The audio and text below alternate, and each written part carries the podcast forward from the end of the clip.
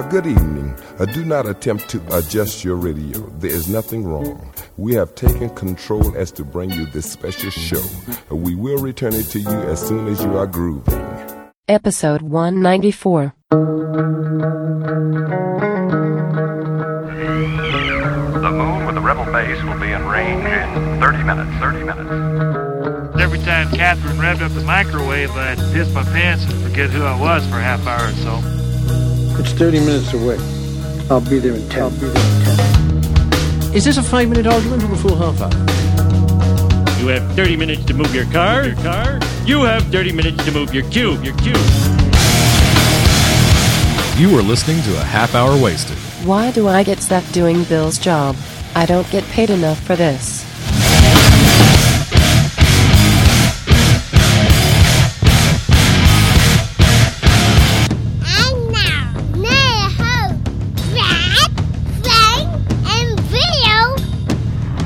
It is Saturday morning, October the 23rd, I think, and it is Star Trek Fan Days. I am on the road, almost there. On the phone, on speaker is Russell Latham. Russell, what's up, man? Hey, I'm just uh, fighting a little bit of rain, and uh, I'm about maybe 45 minutes or an hour north of Austin, so I got about two hours more to go. All right, I didn't realize you were that far ahead uh, already. That's cool. Um, looking forward to uh, seeing William Shatner today. I guess you know we'll we'll we'll be in the cheap seats in the uh, Q and A section. We won't be in the seventy-five dollar seats, which is you know that that's okay, I guess. Yeah. Did you? The bleep say. What's that? I said, I wonder what the bleep he'll say. Oh yeah, I don't know. That's funny. I, you know, I, I hope he, it, like, if I, I want to get up to the mic and ask him a question and stuff, but I'm really, really hoping he does not say, "Hey, have you seen my new show?" Because then I'd have to say, "Yeah, I have. Uh, does it get better?" I have not actually watched it yet, so um, I, I, I, I hear it's doing, I guess, fairly well. I, I, I didn't see it as one of the shows on the bubble, so so we'll see.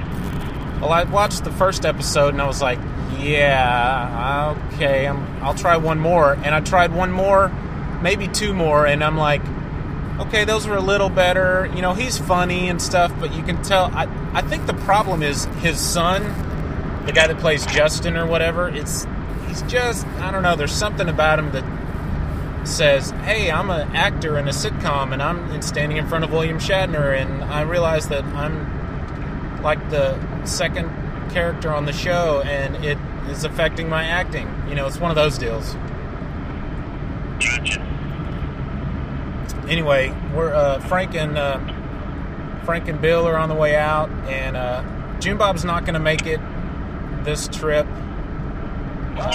Yeah, I think he said he had something family oriented to do, which is you know the only excuse that that you can get that he can give for not going to one of these. So um, I'm gonna have to make some lane changes here. So I'm gonna stop recording and I will uh, tune in. Don't hang up, Russ, but I'll uh, I'll tune in with the uh, listeners here in a little bit. Yes. Look what the cat drug in. Hey. Frankie finally made it. I think I just actually got a text message from Bill that said he was parking on the west side of Okay. the building and then he was going to finish his burger and saunter in, Okay. So waving his twirling his cane the whole way. What? His cane? Twirling his cane the whole way. Oh. That's him, you know. I just so we just must have missed each other because I just pulled in just well, just a moment ago. Cool. Um, have you heard from Russell yet from Legion of Dudes? He's on the way. I got a email from him about half an hour ago. It said he was in Hillsboro stopping for gas. Great. So he's on his way. I um, I do have a gift pack for for, um, For the winner of um, the Oceanverse contest. Yeah. Um, his name is Richard. He's going to be Chub here Toad, today. right? Yeah. He's here. He's here. I was He will, tweeting. he will call us. He has his number. Uh, Okay, cool. Uh, he will call me, and then I will. Uh, His name's Richard? Yeah. I always forget his name. Um, hey, buddy, how are you? You seen a bunch of people you used to yeah, work with? I used to back when I was uh, un- unemployed. I was underemployed here at the Yes. Plano Center. So a couple faces I recognize. And I wish I could remember that guy's name. He always smiles. I It's always call him you. Hey, That's his name is you. One thing I could never figure out is I don't Some of these people don't belong here, actually. How do you mean? Like that person probably doesn't belong here. What boobies McBoob boob? yeah. Um. So Bill, Bill's on his way. I mean, he's actually here. So. Okay. But you I, want, I want to wait a- out here for him? Yeah. Because you got to. This is the only entrance. I took a a video, thirty second video of, of a. Um, oh, back to uh, Richard. I was tweeting. I tweeted a picture of the line. I said "stupid line" or something. Yeah. And he sent me. He responded back and said, um, "That's why I'm sitting in my truck waiting for the line to go down." but uh, we were afraid it was gonna rain on us.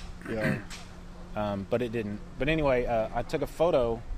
I'm sorry, a video, 30 second video with my Evo of the uh, of this cool star uh, uh, Starship Enterprise uh, model. It's blinking lights and everything. Oh, cool. I'm trying to upload it, but it, taking a while. So. I've yet to. Uh, I just walked into. I mean, Brad was. I guess you went to get a soda, and no, I just had walked out to try to get a better data signal. Oh, gotcha. Okay. Is it pretty bad in there? It was normally pretty good. No, it's it's okay. I just figured out here would be even better. Gotcha. Yeah, I got a phone call from my brother when I was in there. You know, what's funny is my brother called me. He goes, "What are you doing?" I said, "Well, actually, I'm at the Star Trek Fan Days uh, convention in Plano." And he goes, "Oh, cool there?" He goes, "Do you have your your pointed ears on?" I said, "No, but as a matter of fact, I'm standing by a table that has a bunch of pointed ears on it. Hey, I'll send you a picture. Goodbye." And I hung up on him and took a picture and I sent it to him. And did he? Uh, I haven't heard back from him. He's probably so offended by the pointy ears. Yeah. Oh, for those who who don't know or don't care or do care or wherever you fall in that um, in sports, the Rangers are going to the Can World you believe Series. that? That was a That's lot awesome. of fun, man. That was awesome. And you We, um, you just happened to run into Bill. Yeah, we were all night, at the right? same bar last night. Me, him, and uh, the Reeds. Well, I sent I he sent a, a tweet with y'all's picture, Mhm. and I sent, sent back. I said, "Why wasn't I invited?" he goes, "No, we just ran into Frank." Yeah, it was all just a big run-in, same place. But I it was was at- a, it was a lot of fun, man. Yeah. Just I mean, the whole place erupted. Yeah, I'm sure it did. We were at I was at Ashley's football game watching her dance, and I had the ESPN app on my phone updating me live. Uh-huh. Some people down the way had a little radio they were listening to, and then every once in a while they'd put it put the score on the scoreboard in the field, and the whole crowd would go nuts. So I didn't get to watch any of it, but I was able to follow it live and stuff. But uh, yeah, it was pretty awesome. I can't I can't believe they said 39 years the Rangers have been in existence, and this is the first time. I don't know if I'm more excited about the Rangers being in the series or the fact that the Yankees aren't in the series. I'm more excited that the Rangers are in. I know, mean, Yankees have, have done it so many times. That's what know. irritates me are those, and I'm talking to you, New York Yankees fans, you idiot New York Yankees fans who feel like your team is entitled to be in the World Series simply because it's the New York Yankees. Screw you. We beat you fair and square. Uh, we actually did. yeah. Actually, the one run that the Yankees got last night, Uh-huh. they got on a, a technicality because the umpire totally blew a call. Yeah. You know, he should have been out. And how sweet was it that A Rod that was was struck out? You should have heard the bar when he walked up, and it was the last. It was the last out. All he had, you know, get this guy He didn't even out. We swing at the pitch. People were just yelling. You couldn't hear anything because people just love the irony of the whole thing. Well, it turns out that A Rod was finally worth the worth the uh, two hundred fifty million dollars we paid him to get us to the World Series. It's a, it's, it's, it's a. Oh, look, the hat crew just came in. Yeah, you gotta have hats to belong in that club. Club. There's Superwoman. She's looking old. Did I say that out loud? Okay, they, uh, there are a bunch of ugly, ugly people here. I'm just, There are, but then there's there's there's quite a bit, uh, quite a few handsome people here too as well. So have you have you at least walked by William Shatner's table? No, he's he's at. he's hiding in a hole somewhere. They're lining up the uh, autograph line, and eventually they're going to start following them through there. Russell says he thinks there is a uh, Q and A with with uh, William Shatner Okay. later in the afternoon. So I figured that's going to be the only time I'll be able to get you know hang out with him and whatnot. You know, relatively speaking. I wonder where. Um, let's see, who are the other big celebrities here? It's it's uh, Jonathan wh- Frakes is here. Christopher Lloyd. Christopher Lloyd. That's the one Brent I'm kind of Spiner, excited. and somebody else is here that I didn't think they'd advertise. Michael Dorn is here. Oh, really? He's signing at the Hastings booth. You know how Hastings Yeah. has started selling comics, right? Mhm. There's a Hastings booth inside, Which and I- he's sitting there looking a little worse for the wear. Actually, may have been all that makeup he had to wear, but um, Well, he's he's probably just been living large off the Star Trek residuals and doesn't even bother anymore. Yeah. Um, but yeah, you know, I went to the Hastings up in Denton, which is a town north of Dallas here. Yeah. Um, not terribly impressed. no, it wasn't. It wasn't as big and as grand as I hoped it would have been. I went there probably about oh maybe a month ago. I Yeah. mean, definitely smaller than a comic book store, but bigger than like a Borders. Um, Who's uh, that supposed comic to be? book selection? Who's that supposed to be? That is what you call a gay Mel Gibson ish Scottish Braveheart. Not quite sure. I cobbled it together last night. Do you think we have any gay listeners that you would have just offended? Huh? I said, do you think we have any gay listeners that you just would have Uh, offended? I hope not because I didn't. I You hope we don't have described gay listeners? I hope we That's- don't have that. is- that's horrible, Let me Frank. tell you about the gays. Let me tell you about gay people. Um, no, I'll have you know that. Uh, that I have lots of friends that are gay. I have a friend who tells me he's gay, but I don't believe him. Really? Yeah. I think he's lying. I don't know why he would lie about something like that, but do you want him to prove it to you? no. And, and in fact, he did. Brad, he let me. I'm going to show you. Hey, He you said- got a green girl. In fact, he did. He did say, "Brad, do I have to, you know what, with you to prove it?" And I said, "No, I'll take you at your word." But No, I don't the think Orion so. girl, that's that's a pretty good costume actually. It looks like she's or wearing- She-Hulk. She could be She-Hulk too. That is Jennifer Walters at a Star Trek convention. Jennifer who? Jennifer Walters. Who's She-Hulk. that? Oh, okay. That's she's hulked out, but she's got her Star Trek outfit on. You know, I have to tell you, just being outside, we're outside the entrance here. There Uh-huh. is a real lack of enthusiasm. Well, that's because it's all inside. It's relatively spread out. I'm gonna have to ask you about the bathrooms. Is there a new set of bathrooms that they built in there? Hmm. There's some nicer ones. Yeah, in have the those middle. been forever? There forever? Lisa, when I started, which was about a year and a half ago, maybe they had just finished re- Because I don't. I don't remember those, and they're very nice. Yeah. Oh, look, this is the guy. I have that uniform. Remember the guy that that uh, that you interviewed about his Kirk costume, and he's here.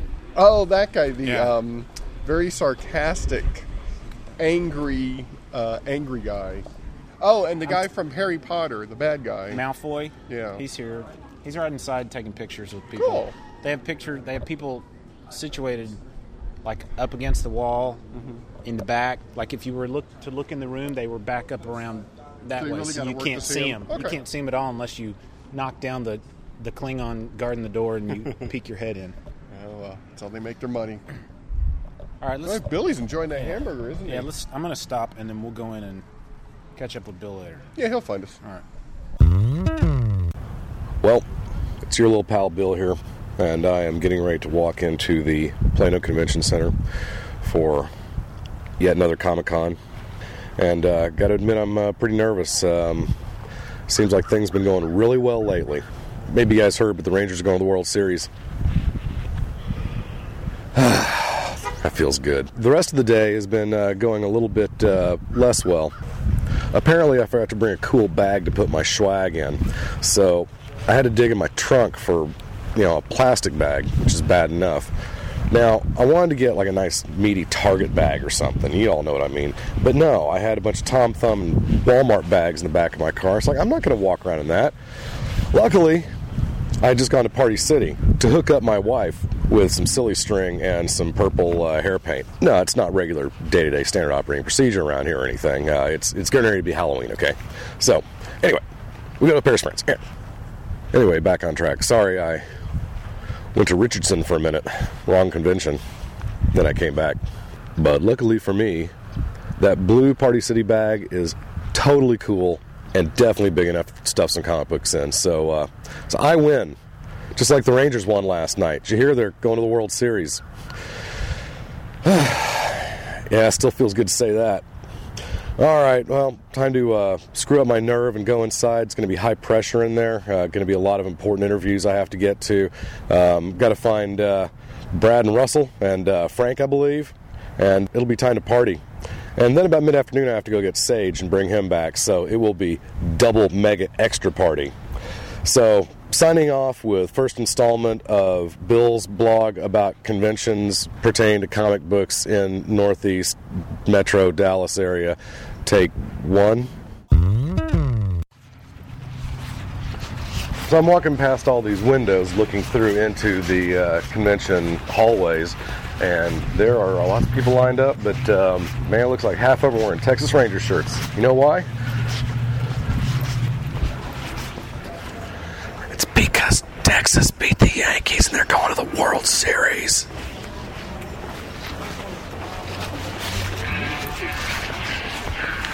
Nope. Oh, who would this be? Oh. Hello, wifey. What's up? Rock on. Yes. hmm What? Yeah. No, no, they're up on her porch. Uh, they look like they're fine. Yay, do that. Sorry, I, I thought I uh, thought I sent you a text already, but apparently I didn't. So, yeah, we'll see.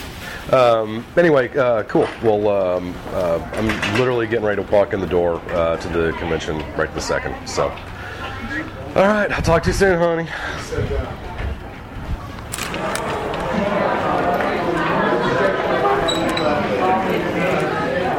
All right, sorry to interrupt the show here.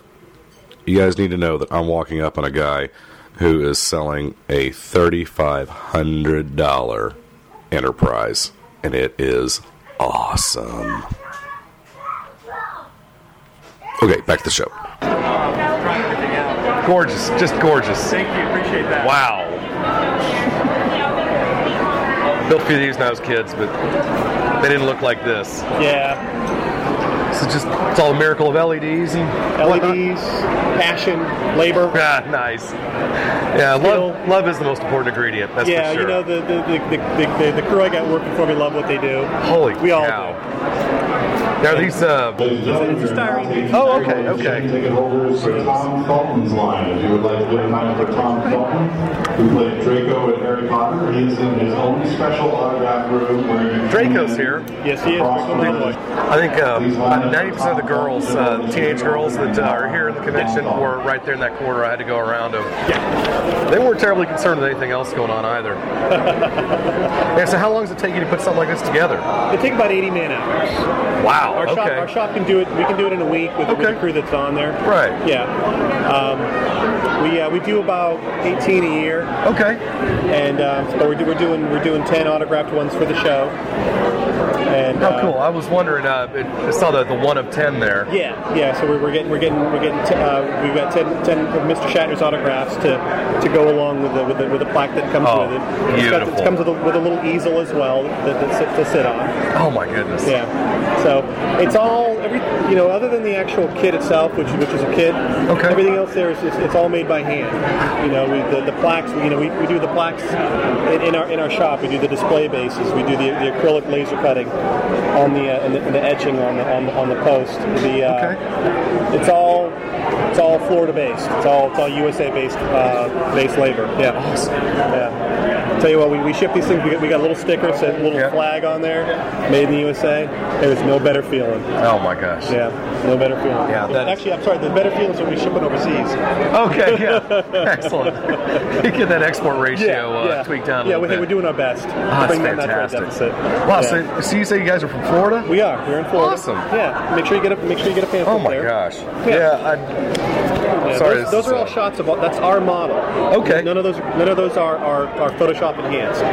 That's what she looks like, you know, through the, through the lens. Interesting. Yeah. So, do you guys have any connection to the Roddenberry family or to Paramount Pictures or anything? Or is Well- this just a, a passionate no, project? no, we. Um, uh, I've, I've worked at uh, Industrial Light and Magic. Okay. I got to work on some Star Wars movies, some Indiana Jones. Uh, I was, I got to, I was trained by the painters Okay. who, who painted enter- the Enterprises. I get all their stories about why they did this, why they did that. Okay. So the, so the paints and, and pigments are the same as what we used at ILM on, on Enterprise. Okay. And uh, we actually, uh, we do a, like we do license buildups of for for, for uh, Paramount of the new Enterprise.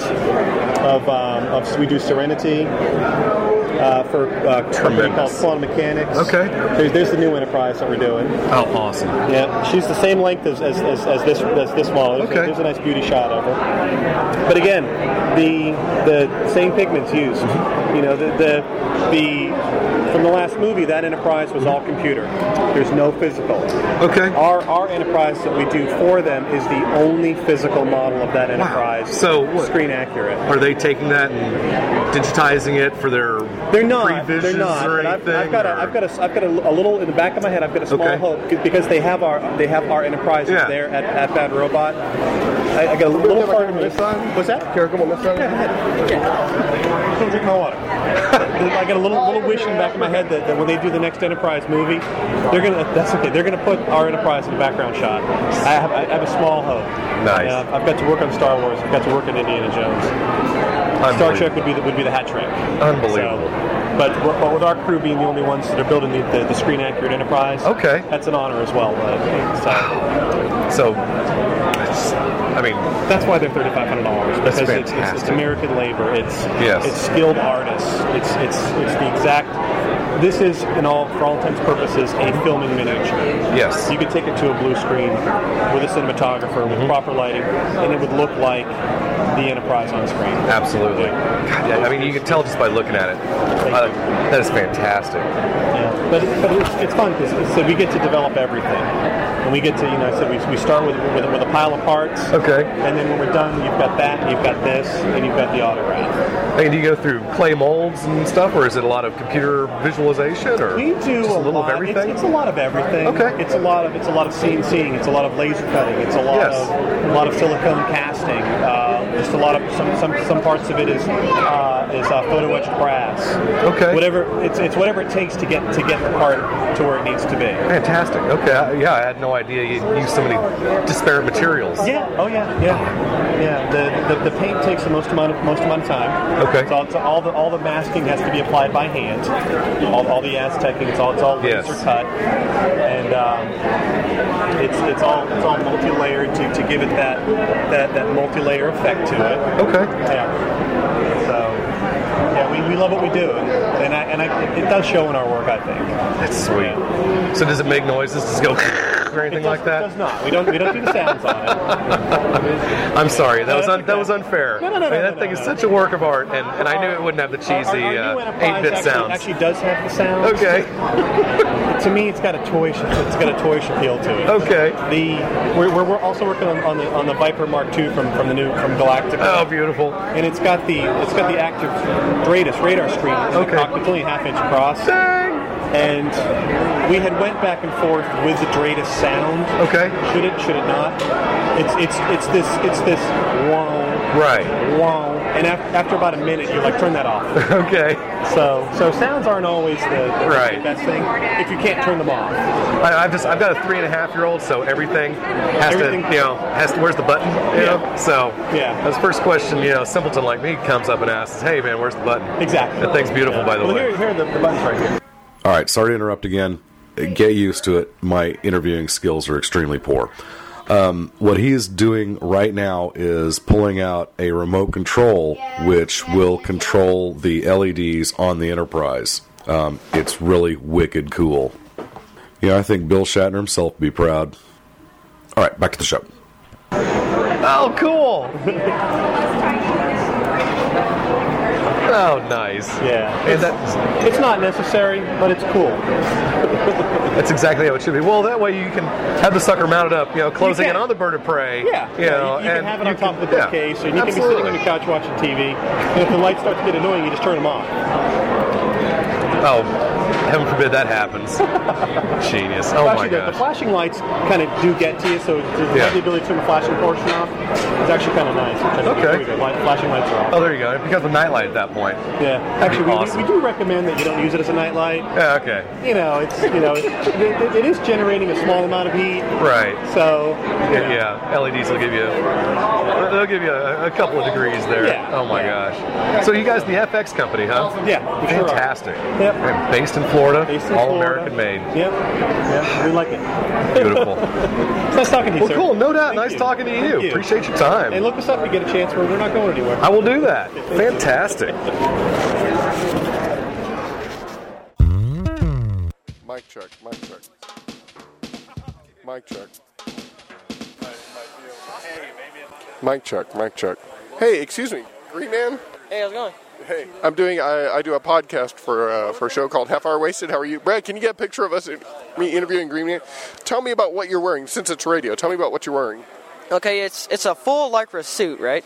And uh, I had to buy it from this guy in Japan because uh, the prices um, on the Always Sunny in Philadelphia site are just ridiculous. So I got this suit for like like half off of what I would have gotten it at the official site. So I got this suit, and then I decided to say, hey, why not Green Man crash Star Trek Expo? And I was like, hey, uh, excellent idea. So here I am.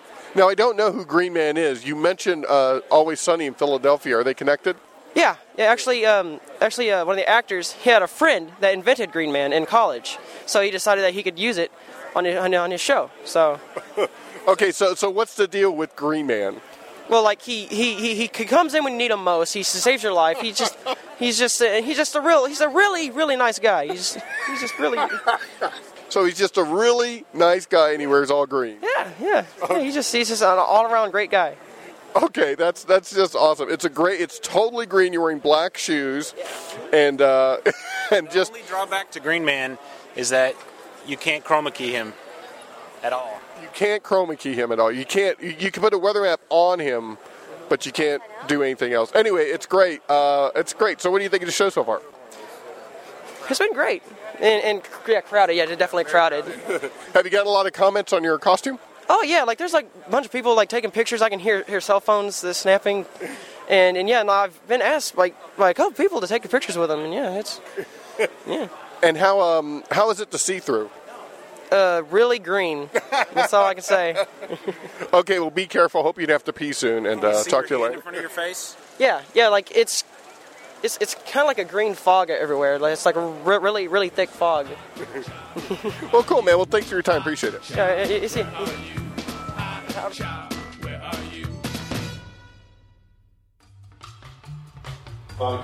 Okay, just waiting for the announcement to stop. And and uh, you have to remind me. I know he's in Harry Potter, but what what's his name? His name's Tom Felton, and he plays Draco Malfoy. Tom Felton. Okay. Are you guys having fun? Yes, a lot of fun. Okay, so I'm here with uh, three uh, three young ladies and their mom, and uh, you're all clutching photos, and you're all dressed kind of Harry Potter-ish. Now, in unison, who did you just meet? Tom, Felton. And who is he? Draco Malfoy. My husband. Okay, we'll kind of go down the road. What's your name? I'm Victoria. And you're? Katrina. And you are? Paige. Paige. Okay, guys, you're big fans. I take it of the Harry Potter series. So, what was it like meeting him? We'll start with you. Um, it was amazing. He is so sweet. Like I don't, it's so starstruck. How about for you? How was it meeting him? right when I got out from taking this picture, I cried. It was amazing. I was so excited, and he was just really nice. And I can't really even explain. He was just so amazing. Now, you said he was your future husband. He is. He even wrote on my autograph. He said, "To my beloved wife, Paige," and um, but it was really cool meeting him because like I love him and he's a great actor. But like with the limited time you had, I just kept rambling and like how much I love him and I'm a big fan. He's like, and then I got to hug him twice and he's really good at hugging. So Okay, so the movie's coming out, I think, in November. That's right. Um, are you guys going to go to midnight showing or anything like that? yes, we are. And I take it, did you read the books when they came out? I did. How about you? I've I've read most of them. I haven't really finished all of them and stuff. Yet to read them, but I know what happens. Okay. Okay, well, it's always good to see fans, and that your mom came out here. What's your name, by the way? Linda. Linda, you're really you're really nice to do this for your kiddos. The Books. yeah, a lot. Well, you guys, you have tons of fun. Thanks for talking to me. Okay. Thank you so much. And uh, what? Uh, say his name again, real loud. Cheer it. Tom Felton! Bye.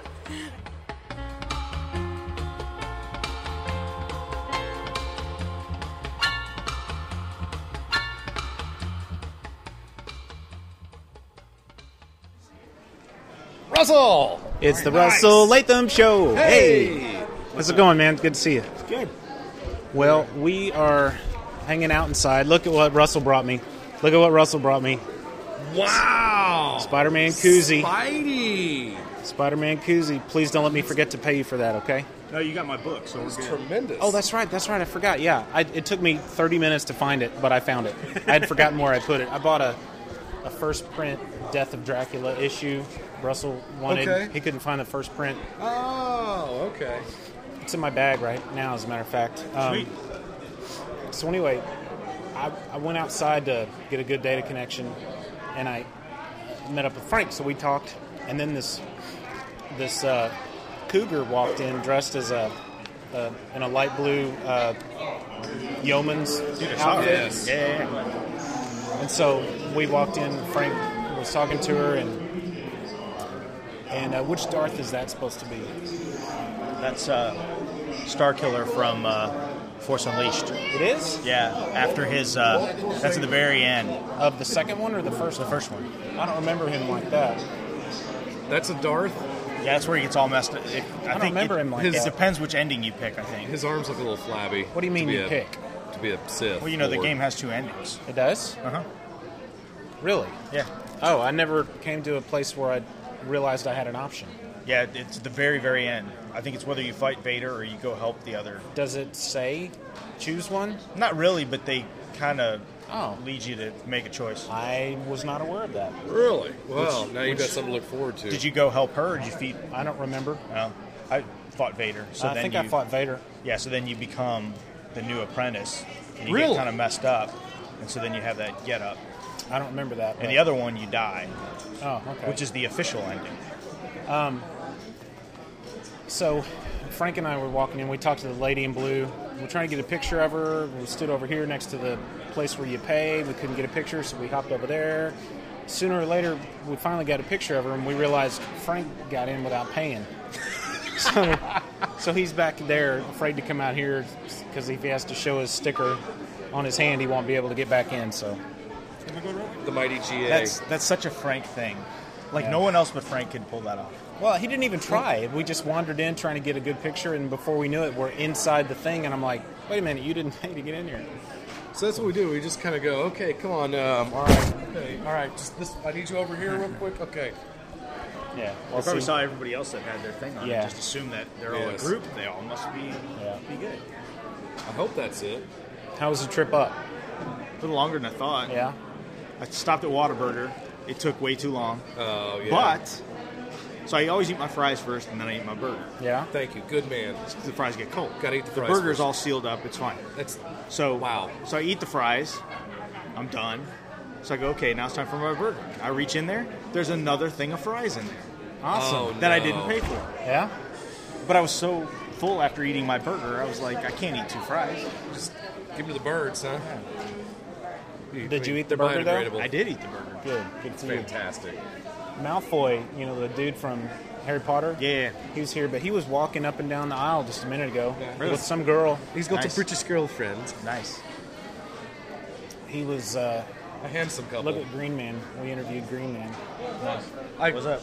Green Man's like there's packing. something there, but I can't see it. Yeah, it's Yeah. a little too. That's a little too. Uh, yeah. Look, he's pulling his his his pants legs down like they're too tight, like they're oh, riding yeah. up. He's Oh, yeah. grabbing the sides and pulling them down. Like yeah, yeah, there's a little that T- doesn't belong up Yeah, there. How is that not? Gonna, I mean, you really need to be wearing a cup or something. There's a little you know? TMI going on. He's there. wearing something. You need a cod piece, okay? You can almost just, see what religion just he wear, is. Just wear. Yeah. A, that's what I'm saying. Just wear a cod piece or something. You know. There's Maybe way- that's why Superman wears the red underwear. I never understood why the superhero wears their underwear on the outside, but maybe that's it. I don't know. Of course, maybe if they were on the inside, we would know this issue. So, the hell do I know?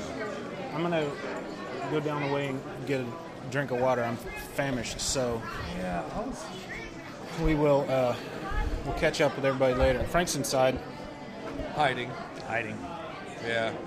Just See kinda that guy in crouched the green in right there? That might actually. I'm wondering if that's uh, Chub Toad from the boards. He lives around here. It looks Yeah, like he did say he looks was gonna like- be here, didn't he? It looks like him from what the picture I think I've seen on the board. I don't know. Yeah. He's got a fuller beard. Yeah, Isn't well, it? I don't know. All right, well, we'll catch up later. There's one way to find out. It's not that bad. Hey, I'm here with uh, Richard Trubtoad. Uh, Chub, Cl- what? what? Toad. Chub Toad. How are you, Richard? Doing good, doing good. Good. Now, um, you're here in we're here in Dallas on the convention floor, and I'm about to give you your prize. You won the Oceanverse press kit. I bequeath to you Oceanverse in all its glory. All right, appreciate it. Thank you. I hope you enjoy it. And you have a VIP pass here. Yep, yep. So, have you met William Shatner yet? Yes, I did. Yep, yep. Earlier. How was it? Uh, pretty much shuffled us through like cattle as we uh, got our autographs, but yeah, it was pretty cool. Did you did you at least get to say anything or shake his hand or something like that? Oh yeah, I got to shake his hand. It was pretty cool. Did he um did he say anything? Did he um uh, was there anything memorable about the moment? What made it memorable? Just meeting him, really. I've met him before, but that was Oh, really? yeah, yeah. I met him at a convention back in the '90s, so it was pretty cool. Yeah. Well, that's awesome. You know, the, there's supposed to be a Q&A with him at 3 o'clock today, I think. Are you going to go to that? Oh yeah, I got front row ticket. no way. Do you need a ticket to get in? We don't know much about it. No, no. There's general, but with the VIP, I get front row. So. Oh, you are yeah, and you put the bucks out for this. That's awesome. Yep, yep. Hey, now a couple of us, including um, Russell Latham from Legion of Dudes, are we're going to have dinner after the con. Six around six o'clock. We're going to go to Chewy's if you want to join us. Sure, sure. Just up the road. You know where that is? No, but I, I can sure I can find it. Well, we'll, we'll get you directions and stuff like that. Oh, and look here, we got Russell Latham. Russell Latham. How are you doing? Russell from the Legion of Dudes. How are you? His voice.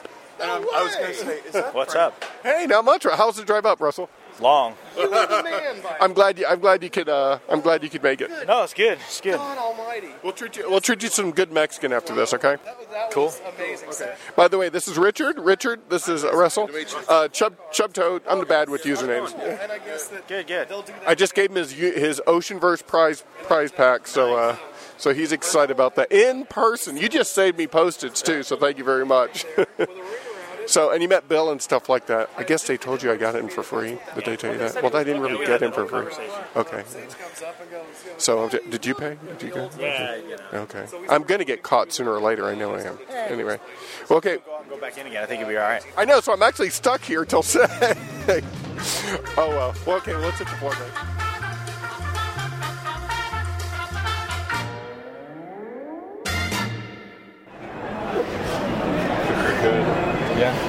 Hey, that's cool.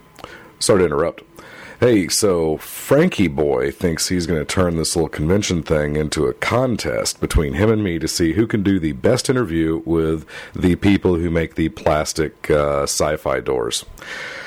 I think I got there first, and uh, frankly, I think I uh, beat little Frankie about the uh, head and shoulders uh, like a drum. So uh, you all find out. That's assuming uh, Brad uh, edits Frank's interview into the show. So uh, hey, hope he doesn't. Uh, hope I uh, win by default. But if not, please vote for me. Oh, by the way, this is the Fantasy Factory. They are uh, locally based in the Dallas metro area, in Plano, I believe, and they actually do really cool work. So do go to Fantasy Factory and check them out. All right, back to the show. They're door skins. Yes. So they go over your existing door and frame. They mount with double-sided tape, so you don't ruin your Okay. your door or your um, framing.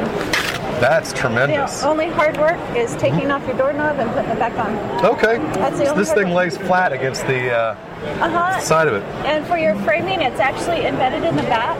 Okay. So um, it just covers your framing, so you don't have to take anything off the walls.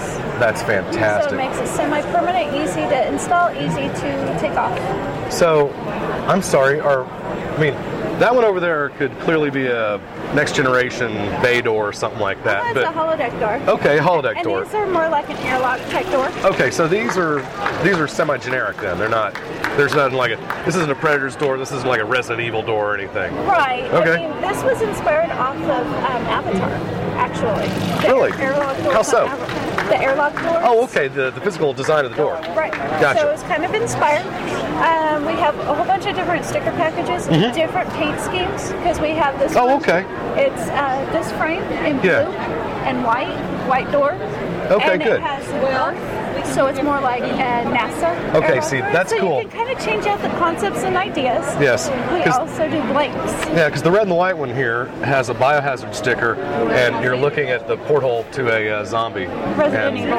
Yeah, I wouldn't want to go in that room. Uh, no. But yeah, if you had a nice shot of you know the earth and it's very peaceful and all that, then I'd be much more, more likely serene. to. Yes, I like it. That's really cool. So, who are you guys? We're Fantasy Factory. Fantasy Factory. We're a new company. We've No been kidding. around for about a year. Are you? We're here locally in Plano. No We're kidding. Actually just Okay. down the street. How cool. We Well, do Go Plano. All of our artwork, all of our tooling, and all of our mold making wow. here. It's all local. Okay. Do everything in house, and our themes are changing virtually every day. Okay. Now, is it? Uh, That's our concept door. Okay. So that's out of wood, actually. Oh, okay. Because it's just a concept. yeah, I mean, it, you know, the way these are made, you couldn't really, you know, have them slide open. I guess in the middle. Well, that's what that one's going to do. Although, But it's going to be made out of plastic. Fantastic. That's cool. And we have a whole bunch of different things. We have cartoon things. We Mhm. have more like nature, like um, twisty trees with monkeys. And Nice. and So stuff for kids too. stuff. That's awesome. Princess doors. Wow. Yeah. Okay. Not everything's on our website yet because it's more conceptual art right now. So we're We'll, pretty we'll have to go to that website. No, it is not. And check back off. Yeah. So hey, uh, you know the Rangers going to the World Series? Sorry. More talk about Do you know who the Rangers are? Yes. Okay. I don't watch. I'm sorry. It's okay. You're you're all right. I yawn. Very very interesting. My uh, my wife, um, her plan for getting the Rangers through the playoffs this year was make sure she was in bed before the end of the games, Oh, maybe so she she didn't have to watch them. I'm going to suggest this to her. Thank you. No problem. Just check All right. back often for new designs. Well, cool. Go Fantasy Factory. Mike, ch- there we go. Mic check, testing one, two. There we go. Oh, I got that one. Oh, but look, we're in the right area. I'm looking for 8, 10, and 11. No. There's 11. Oh, perfect. I can take that one. Thank you. do appreciate your show very much. Yeah. Hey, TechSwag, can we talk to you for a sec? Tech, we're talking to one of our listeners here, TechSwag. What, what's your civilian name? Tom. Tom, how are you, man? Great to see you here at the con. It's a great day. So, you before we started recording, you were talking about. Let me make sure we're recording. Yes, we are. Okay. How many times have you heard that? Um, That's a that's a uh, a common thing to happen. Things that happen. Um, what did you think of the, of the baseball game last night? Uh, It was fabulous. When um, Vlad hit that shot, I about lost 100 pounds. It was. Uh, wasn't it nice that uh, A Rod was the last uh, was the last guy up? No, absolutely. I mean, that was when we got him. We had so many hopes, and then it all went down into the dumps. You you know, you never thought it would ever happen. well, he eventually got us to the World Series. That's true. So, what did you think of the? Uh, uh, what do you think of the con so far? Uh, you know what? This uh, it's it's huge. I've never been to any of the huge ones. I mean, but uh, this this is it's really nice. It's nice to see all the uh, people coming out and cosplay and so forth. Now, let me ask you: Are you here to see someone specific? Like you're here to see William Shatner or anything like that? No, I'm just here with uh, my buddy and his kid. Um, actually, I would have brought my little girl along, but she, uh, I think the Klingons would have scared her. Oh, how old is she? Uh, three. Oh, yeah, that might have been a little too much for her, but anyway. Well, that's awesome, man. So, what are you looking for shopping wise? Actually, I'm just here to, you know, soak it in and enjoy the experience. That's kind of what I'm here too. Uh, Brad turned me on to some power trades. I'm looking. Um, there's a couple I need to finish the run, but uh, other than that, I don't know if there's anything specific I'm looking for. Brad. Well, I wanted to to say hi to William Shatner, and I, I can't afford. Yeah, I can't afford a seventy-five dollar ticket. So if they have a Q and A, I'll go. You know. Didn't they say they'd have one at three? I, I missed that announcement. If they made that, it's at three. No, I was on the website and they said Oh, he was going to have a Q&A at three. Well, he probably will. You know, I, I could have brought a poster board and held it up right here that said "Hi, William," because he'll be sitting right there. So, um, so if there is a Q&A, we need to come up with the most generic questions for William Shatner. Like, um, do you know anything about Martinizing? Or where do you grocery shop? Do you prefer one percent milk or two percent milk? You know, nothing. detergent do you use? what made you think that your new show was going to be funny? Oops. How big was that paycheck when they uh, offered it to you for the new show? Hey, uh, we are probably going to do dinner after this tonight. We're probably going to go to Chewy's just up the road. I, I, I appreciate it. I, I may actually join you up on that. I'm going to see how uh, how it goes for the rest of them. We got a five year old, so he may tire out pretty quick on us. So. of course, I may jettison them and join y'all, but there you go. Okay. I did want to meet up with y'all and say how much I appreciate y'all's show. About a year ago, I lost my job and uh, with just taking care of my kid, I, I was listening to y'all's podcast all the time, and it was real fun. Oh, thank you. I actually sent y'all an email because my wife was giving me a hard time when the Star Trek movie came out. Uh-huh. I sent y'all an email saying, "Hey, listen, my wife's calling me a Trekker, but I always considered myself a Star Wars fan." And I remember this conversation. Yeah, we we read that on there, you didn't we? sided with her. So part of me hates you for that. Oh no. we lived we lived to drive people crazy, so you got to know that. But I just I wanted to stop y'all and thank y'all very much. Y'all been real good and Well, let I me ask you this: you know, since you've been listening, has the quality of the show gone down at all? And please be honest, because I feel like we're literally wasting everybody's time. Isn't that the name of the show? well, you know, What I got to know is, does Bill drive you as crazy as he drives us when he talks about Dune? He doesn't me, but I'm a history major. I'm used to dry, long, ex, you know, talk. I just got a, a multimedia message from Bill. He's here. Okay. Oh, he must be going nuts. He's here somewhere. Let's see if I can call him real quick. Hey, um, Con's over at what six? I think so. Yeah. We'll probably stick around till then and then go to Chewy's. Right? Sounds good, How, yeah. How far away is it? Right around the corner, literally. It is. Uh, yes, sir, I do. Okay, so please come if you want to join us. Okay, and once again, thank y'all very much. Man, and thank you for listening. We really appreciate it, man. Thank you very much. Yes. Well, you've waited all this time, so we're going to make you wait. No, I'm just kidding. Uh, first of all, my name is Mark Walters. I am the event manager of Fan Days, and I just want to thank you all for coming out here today. We are so very, very excited to have this gentleman with us. It's been a great pleasure. We've been trying to get him here for years. I believe his great dog is actually from here, if I'm not mistaken. I'm sure he's going to tell you all about it. There's no point in me making an introduction here because this man needs no introduction. Ladies and gentlemen, Mr. William Shatner.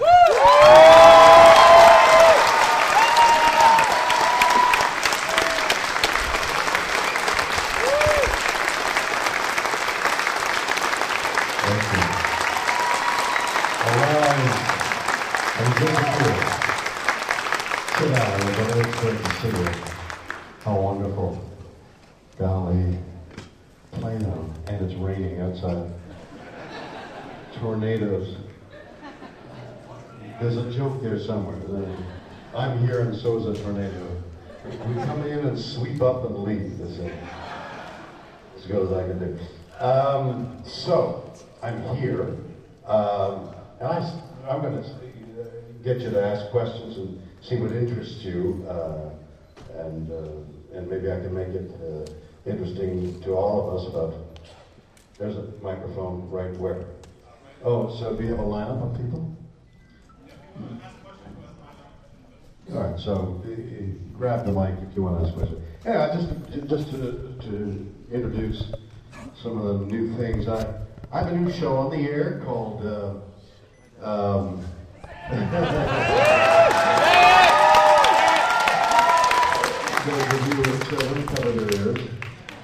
It's called Bleep. Uh, we didn't know what to say. Uh, you know, I, uh, I was asked uh, at, at a panel, publicity panel, what would I call the show? And I, I said, uh, I mean, it's a word. It's just a word. I mean, it's just a word. Uh, you, you, we say to our children, you know, make poo poo in the toilet now. Come on. You know, give me, give, make doo doo. It's all euphemisms. Why, why is poo poo better than better word than? You know, it's really funny what, what we what we do, and people made their uh, their livelihood on uh, riffing on the comedic uh, parts of language and what, what the the meanings we give language and what you can say, what you can't say. The euphemisms that we all know uh, mean the same thing, but anyway. I, I, so I thought we should have a bit where you say, "Make poo poo," in the toilet, make doo doo. Have a sh, you little sh. And, and get rid of all the the uh, the stuff about a word. In any case, they, it's now bleep. Bleep, my dad says, and then it's written, and the first letter is a dollar sign. Uh, I don't understand that. so th- that's, and and I'm having the a, a ball doing uh, this uh, half-hour situation comedy because it's unlike anything else I've ever done.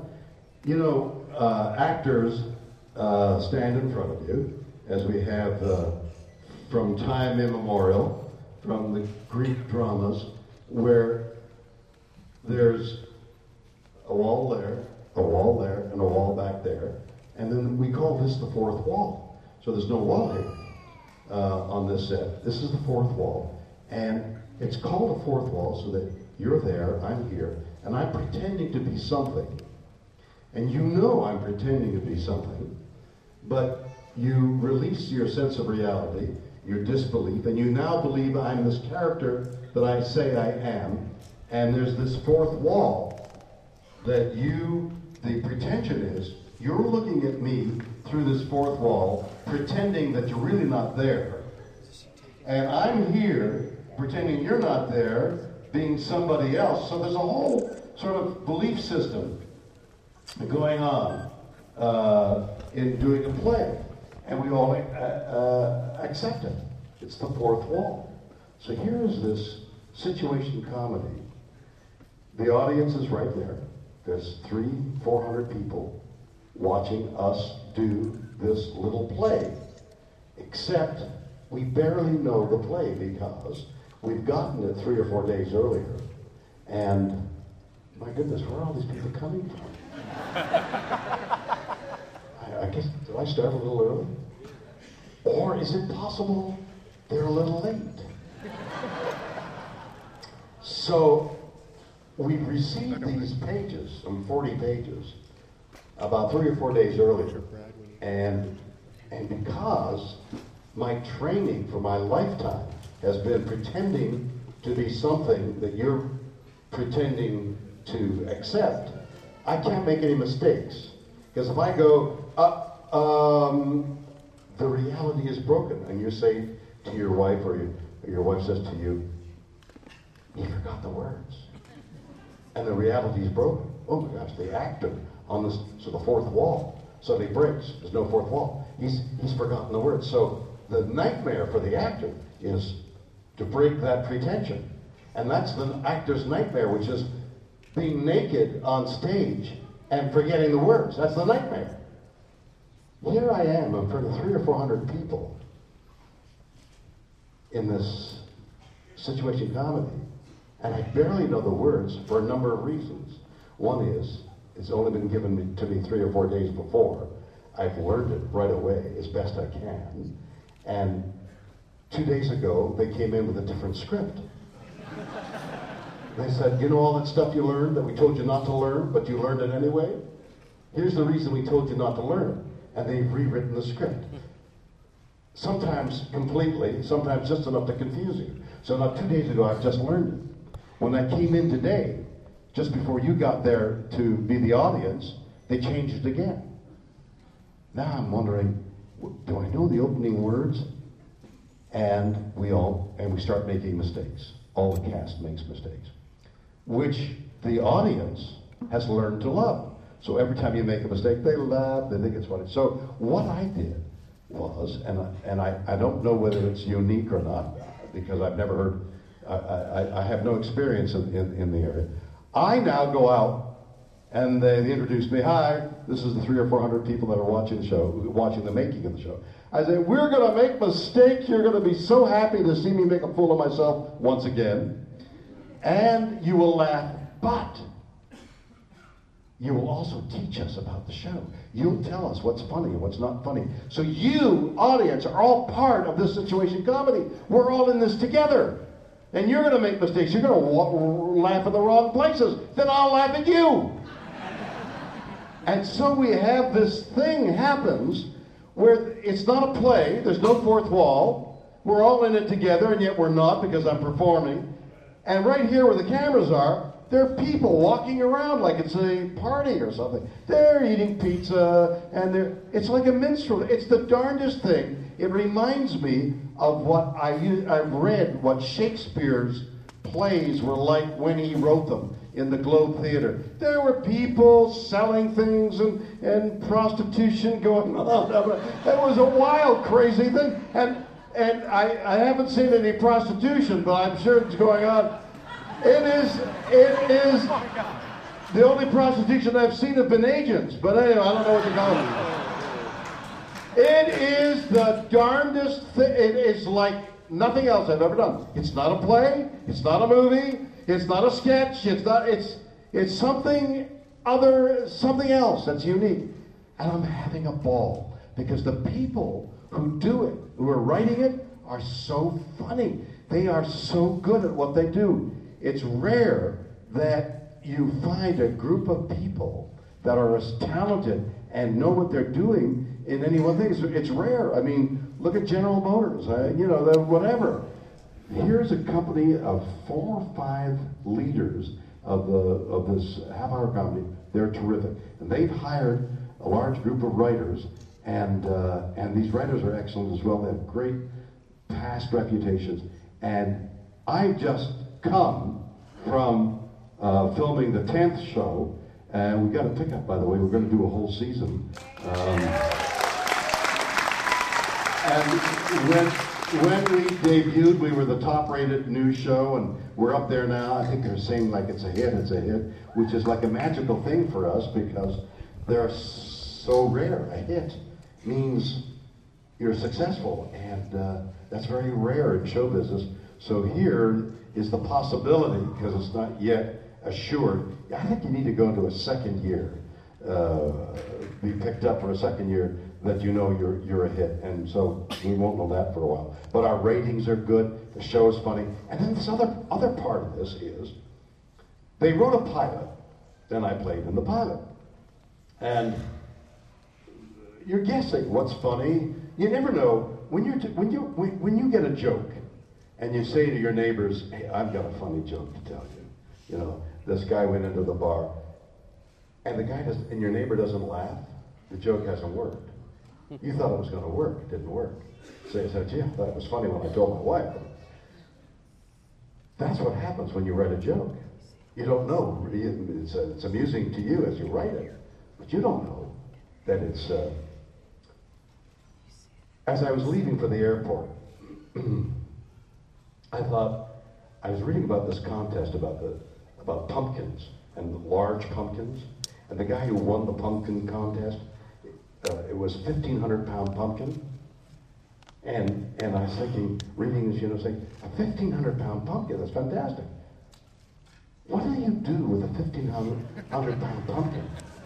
Thank, thank- congratulations, Mr. Smith. You have won the prize at the Texas State Fair. You've won a 50. Your pumpkin weighs 1,500, three pounds more than Mr. Jones. You have won the prize. Here's your blue ribbon for a 1,500 pound uh, pumpkin. And by the way, Mr.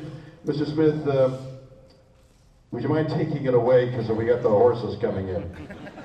What's he going to do with a 1,500 pound pumpkin? What do you do with a 1,500 pound pumpkin? Build a house. So, so I twittered, I twittered on my thing saying, I'm running a contest. What do you do with a 1,500 pound pumpkin? My first suggestion is build a house, but don't die in it. I mean, scoop it out and live in it, but don't die in it. Otherwise, you have to notify the next of pumpkin. Okay, so that was my joke, and I'm, I'm looking for other jokes, okay? But you don't know whether that joke is going to be funny or not until like, oh, hi, uh, pumpkin, I got it. And, and, and that's funny. Uh, but a joke is not funny until you laugh at it. So we don't know what was going to be funny. So we wrote this they wrote this pilot, and we played it, the audience accepted it. But what are the jokes? Who's doing what to whom? So now by about the, well, I'm working on the 10th show, and I think the 5th or 6th show is playing. We're discovering what you guys think is funny. We're discovering what the relationships are, and the show, Bleep My Dad Says is shaping, it's changing, and we're trying to make it so it pleases y'all. I'm, I'm very adaptable, you see that. anyway, so that's, that's my, my little uh, tirade about uh, uh, Bleep My Dad Says.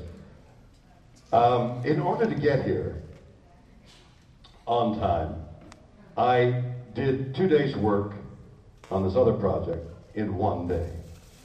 And that is something that is so interesting and exciting to me.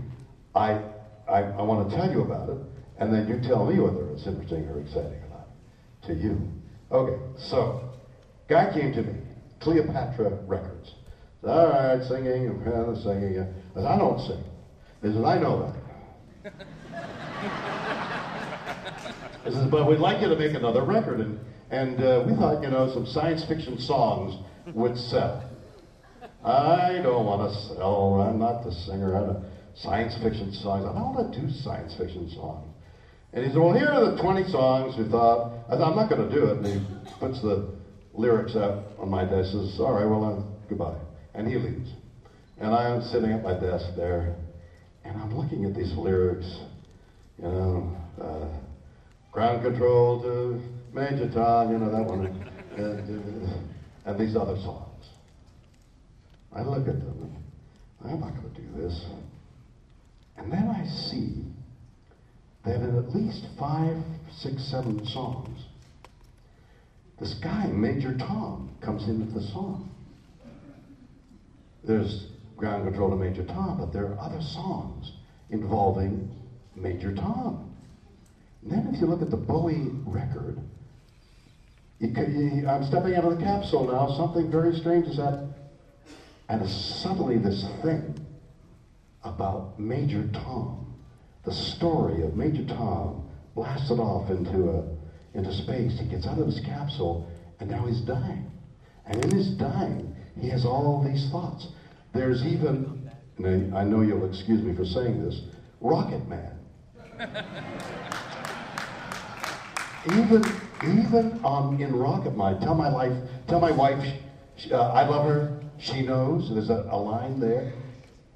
Well, there's this theme of I'm leaving the capsule. Tell my wife I love her. Uh, even uh, there's a song called um, "She Blinded Me with Science." You know the line? You know the song? She blinded me with science. He loves her so much. She blinded me with sci- science, but uh, failed me in technology. Is is part of the lyric. I put together 20 songs.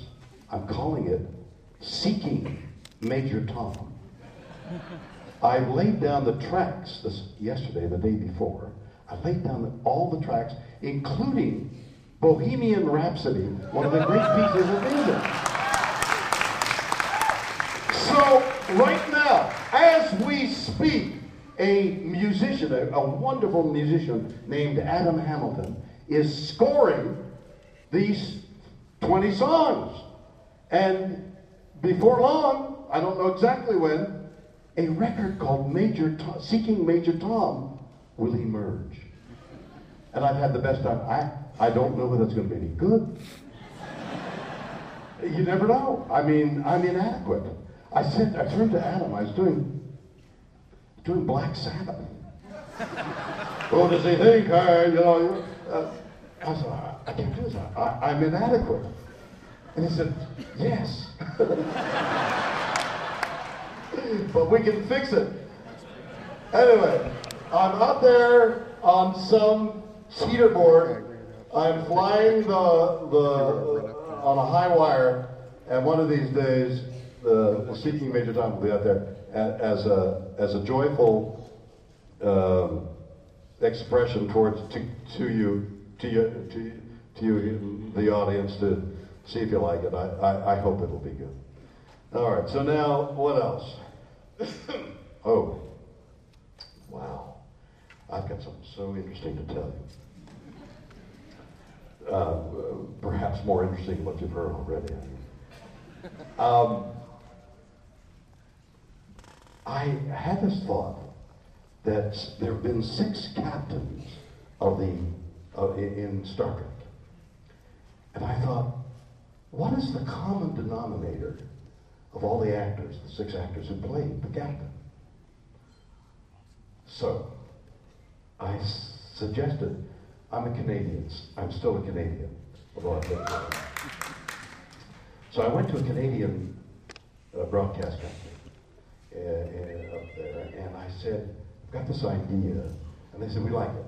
We'll, we'll give you some money to, to do it. So they gave me so, a very little amount of money. But I had to fly from uh, Los Angeles to Toronto to interview uh, Chris Plummer in Toronto and gather some crew because I had to have a, a number of Canadians to qualify for Canadian content for the Canadian station that was broadcasting. Then I had to fly to England to interview Patrick Stewart. Then I had to fly to New York to inter- uh, interview uh, uh, Kate Mulgrew. Then I had to get to Princeton to uh, interview uh, um, uh, well, Avery Brooks. And he wouldn't like, appreciate my having forgotten his name. And and who else did we do it? And then uh, and then Los Angeles Bat uh, S- S- Bat Scopula. There, I'm in good shape. Uh, Scott Bakula. So so I mean there was a lot of flying. The the the uh, and I couldn't fly commercial because I can't prowl through those airports and have my sanity and do the, all that in the limited time I had. I needed the private plane. So, in the philosophy of putting it out there, I mean, it really doesn't work, does it? I, you can put anything you want out there. I'd like to be a millionaire, and it's out there. Meanwhile, you can't pay your bills. I mean, it's floating around. Yeah, I'd like to be a millionaire. So what? So what? Everybody.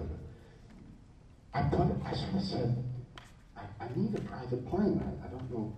The, the, the, I priced it out. It cost about a quarter of a million, uh, quarter of a of uh, thousand dollars. Yeah, at a quarter of a million dollars, and budget was far less than that for everything. Not, so I, I, I couldn't go private plane. In fact, you could barely fly commercial for what was in in the budget, and, and that wasn't going to work. So I mean, the whole thing. And somebody suggested I call this great Canadian manufacturer of private planes, Bombardier, Bombard, Bombardier. Uh, but in France, uh, the French, uh, in Quebec, where the place is located, it's Bombardier. So, uh, why not? Put it out there. So I got the telephone number of the CEO of Bombardier. Oh, that's the rotary dial. No, I don't. Hello, it's, uh, I got to stand. Mr. Jones there? Yeah? Who wants it? William Shatner. Who? This is William Shatner. Is Mr. Smith Jones there? Uh, Just a minute. Yes? Uh, Mr. Jones is William Shatner. Hey, oh my God. Um, I'm calling because here's my project. It's called The Captains. You guys ready? Son of it! I said, I need an airplane. He said, what kind of an airplane do you need? I said, well, a jet that will get me. Very, oh, you got it. When do you want it? This incredible airplane down to Los Angeles. My wife and I get on it, fly to Toronto, and pick everybody else up. Out comes Mr. Jones, the head of Bombardier. And we meet. It's dusk, and I film him. It's dusk. It's the sun is setting. This magnificent airplane, his airplane. And he says, you know, I became an aeronautical engineer because of you. And because of you, as an aeronautical engineer, I became head of this multi-billion dollar, one of the great Canadian companies that exists, Bombardier. I am, because of Star Trek, what I am. Yay!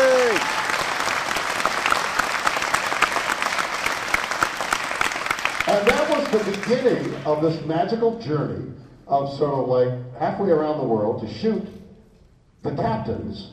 I've got it all on film. We're beginning the editing process. In fact, we got like 30 hours of film.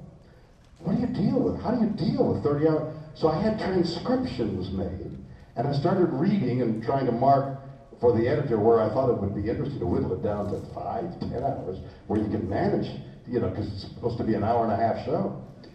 As I'm reading the transcriptions, they're like fascinating. It's like a novel. Go, wow, he said that, she said this. And uh, so, this fascinating documentary on the captains of the Enter- of, uh, I guess it wasn't just the Enterprise, of the captains of Star Trek will come out very soon. No, soon.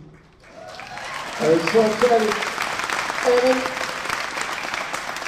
and it was blessed by who knows what, by putting it out there saying, I need a private plane.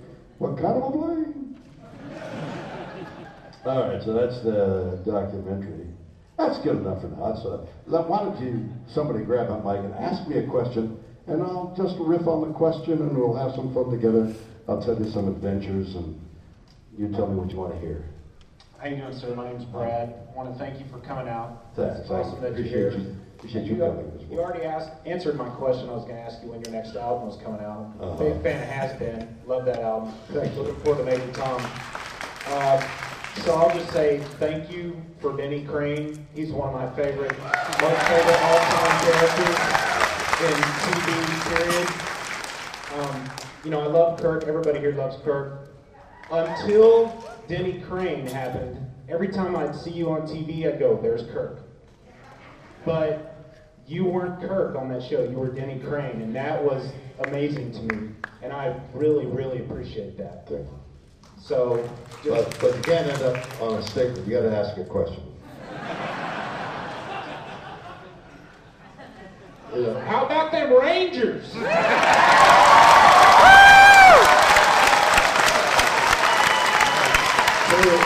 I- I'm a, I'm a football fan, and, I, and, and, and though I follow baseball a lot, and uh, when Steinbrenner was alive, I thought, uh, you know, I cursed the Yankees, and, and uh, I, I, I was so delighted to hear that the Yankees were beaten. But Steinbrenner is dead, so he can't appreciate the fact that he got beaten. Uh, well, I know I'm in the country here. but I'm going to tell you. I see. I'm from Los Angeles. My wife is from uh, Indianapolis, so I'm rooting for the Colts. But the Cowboys, man, the Cowboys.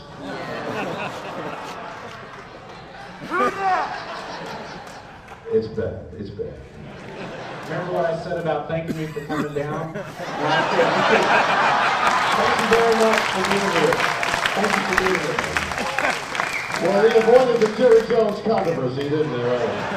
Okay. Next question. Well, first I want to thank, thank you for Go Hockey, Go Down Stars. There you go.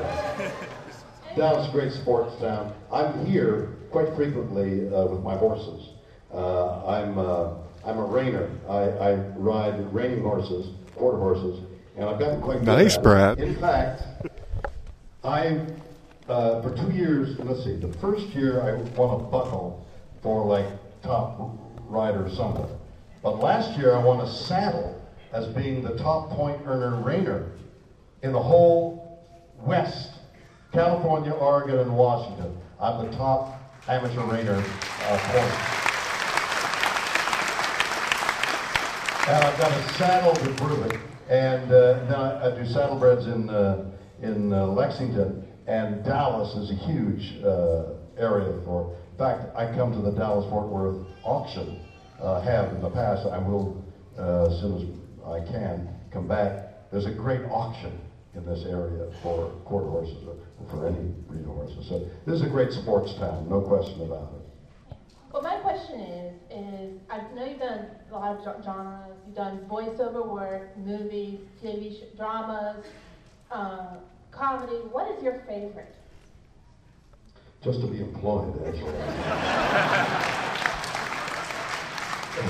I got all these mouths, you know.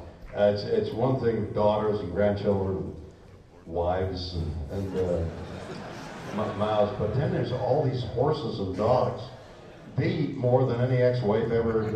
Uh, you got to keep those horses going. So uh, employment is really a nice thing to have. Um, my favorite. Well, you know, it's like asking somebody uh, if you have the ability to make you cry entertain you by making you feel sorry or, or, or so empathetic with the person you're playing that you're so identified you feel deep emotions. And that's a great thing to be able to do. The other part of that is if I can make you laugh, wouldn't that be wonderful? If I could make you laugh and cry, sort of all in the same thing, that's the ideal. So I try. Uh, did a lot of it with, uh, with in Boston Legal, where I tried to be funny but real, so that the funny was so real that it touched you as well as made you laugh. Now, as this character called Ed Goodson in this half hour show, it's more funny. But at the same time, there's a wellspring in these funny characters that I've tried to find, like loneliness or desperation that's hidden with humor or, in Ed Goodson's case, of irascibility. But it hides something. And I'm urging the writers all the time to let's uncover just a little bit of what it is he's irascible about. His loneliness, maybe. I, I wear a wedding ring because I'm married. And, uh, and, oh, and, uh, oh, and, uh, and, I don't want to take the ring off, mostly because I don't want to lose it, but, you know, so they've asked me to take the ring off, um, in the show, and I said, no, I don't want to hand it to a prop guy and maybe lose it or, or rush out of the studio and forget it and then I don't have it on. So they've been covering it with tape. You might, this is our secret. If you look carefully, you'll see a slight discoloration on the ring finger because it's, it's got uh, flesh-colored tape on it to hide the ring. But I'm saying to them, Ed Goodson wears the ring, not just Shatner, for a reason. Actually, I did this with, uh, here's another little secret. I did this with Boston Legal as well. I didn't want to take the ring off. So we pretended that he was, he had a ring on for his last wife and never forgot her. And that's the kind of thing I wanted. They're, they're about to write a story about why Ed Goodson is wearing a wedding ring and he's not, he's no longer married. And that story may be the answer to being able to be sad and funny at the same time. How's that?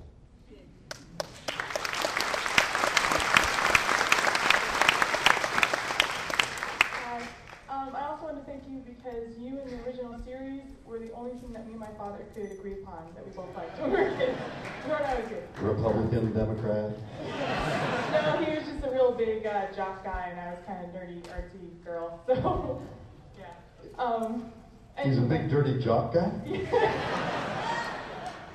What did he play? um, football. He was captain of the football team when he was Oh, there you so, go. Yeah. And, um, and, and it brought you together. yeah, that, that was the only thing that we sat down and watched. Together that we really could, you know, kind of connect. Is he still with us? Yes, yes, he is. And your question is? Um, my question is, what or who was your favorite villain slash enemy in the original series, or for actually throughout your entire? Uh, Star who Wars is the career? villain? Or favorite villain or enemy or yeah. Um, uh, what? Leonard. Leonard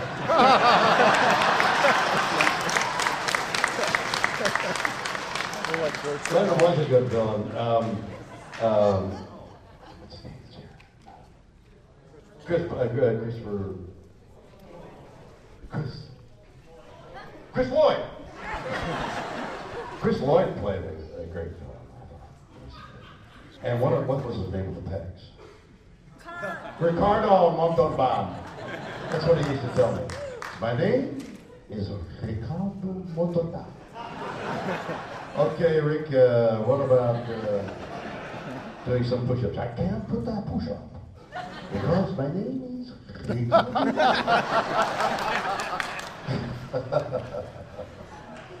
he had pecs. He was Peck's bad boy, wasn't he? Uh, probably he. Come. Come!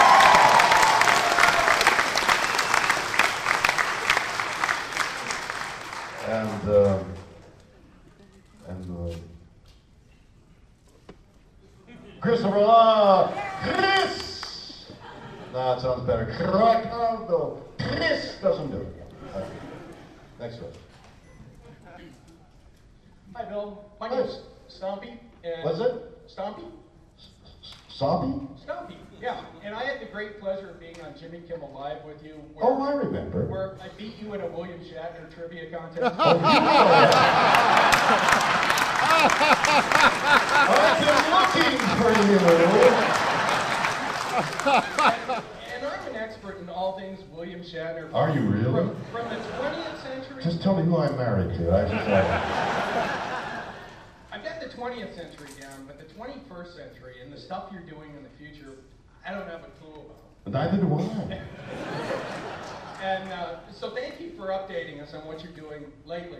Uh, one of the great movies that you did in the 90s was Free Enterprise. And I understand from the director, Rob Burnett, that you're actually going to be making the sequel now. Well, in the great tradition of independent films, we were all set to do it, and his financing ran out. I mean, we were like today is uh, Saturday, uh, Monday. We're going to start shooting Monday, Bill. We got the wardrobe all made. It's gone. You've tried the wardrobe, and the call is 10 o'clock. Uh, Monday, we'll pick you up at 9.30, and I'll call you. And he never called. The money, the guy who was supposed to, I think he was from Texas. And a, and a windstorm came along, blew his money away. The money just left. I'm bringing the money in. Uh, we need to run away because the actors like to pay, you know, we got to pay the cameraman. Yes, the money is coming in. And the money never came in. So that thing was a disaster. And Rob, I haven't heard from him since. I'll call you, we'll pick you up at 9.30. I've never heard from him since. Imagine somebody saying, okay, make a point. Uh, it'll be a small car. You okay with the small car? Yeah, I'm okay. Uh, and we have the 30 miles, so we'll get, and we- we'll drive, what would you like for dinner? Lunch. Oh, well, lunch, a burger will be fine. Okay, well, have burgers, lunch, and drink, and uh, drink, you want a, a Coke, uh, coffee? I'll bring you your coffee when we pick you up. Okay, goodbye. Uh, I'll see you at 9, 9.30 tomorrow morning, uh, Monday morning.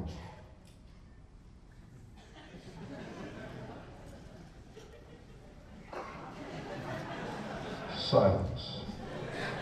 Never heard from him again. And the last thing you heard, he was making the movie. Maybe with somebody else. I hope. And it, it, it, just disappeared. It was the wildest thing. I've never happened to me before. Um, I've got a wonderful film uh, script I've been working on for years, but it's pretty much ready now, uh, called Shiva Club. And uh, both funny and sad at the same time. And, and uh, I've got it ready, and we're looking uh, for investors to, uh, in, in Hollywood to movie. And it is a process of, uh, you know, people who have that kind of money to, to risk on a film, they're few and far between. Everybody's buying for them. So getting the money to make a film is like wildcatting for oil. It just, uh, come up many a dry hole. Next question. Hi, Mr. Shatner. Hi. Uh, I had a quick question about something you did pretty recently. Uh, you had a show called Aftermath. And Yes, I'm in the middle of it. Yeah, uh, I think is it on Bravo? Or It's on uh, the Bio Channel. oh yeah, that's right, the Bio Channel. Uh, well, recently you did an interview with uh, one Bernhard Goetz. Was that the wildest thing you've ever Yeah, seen? and I thought that was really interesting. I You folks, uh, pause a second. You folks should take a look at the Bio Channel. I'm doing two interview shows on the Bio Channel. One is Raw Nerve, Shatner's Raw Nerve. I've, having, I've had so much fun interviewing people uh, on it. By the way, I just did uh, uh, Walter Koenig, uh, which is, I'll tell you about that in a minute. But uh, then there's this other show called Aftermath, a show I sold uh, to A&E, uh, who owns Bio, by saying, we hear about all these uh, events that take place in headlines, And we're caught up. Kids murdered, a, a big love affair, and for a couple of weeks it's there, and then it's gone, and it's replaced by another event. And and then you've forgotten that first tragedy or, or whatever the event was, and it's gone. What's the and my question was, what is the aftermath? Two, three years later, what's happened to those people?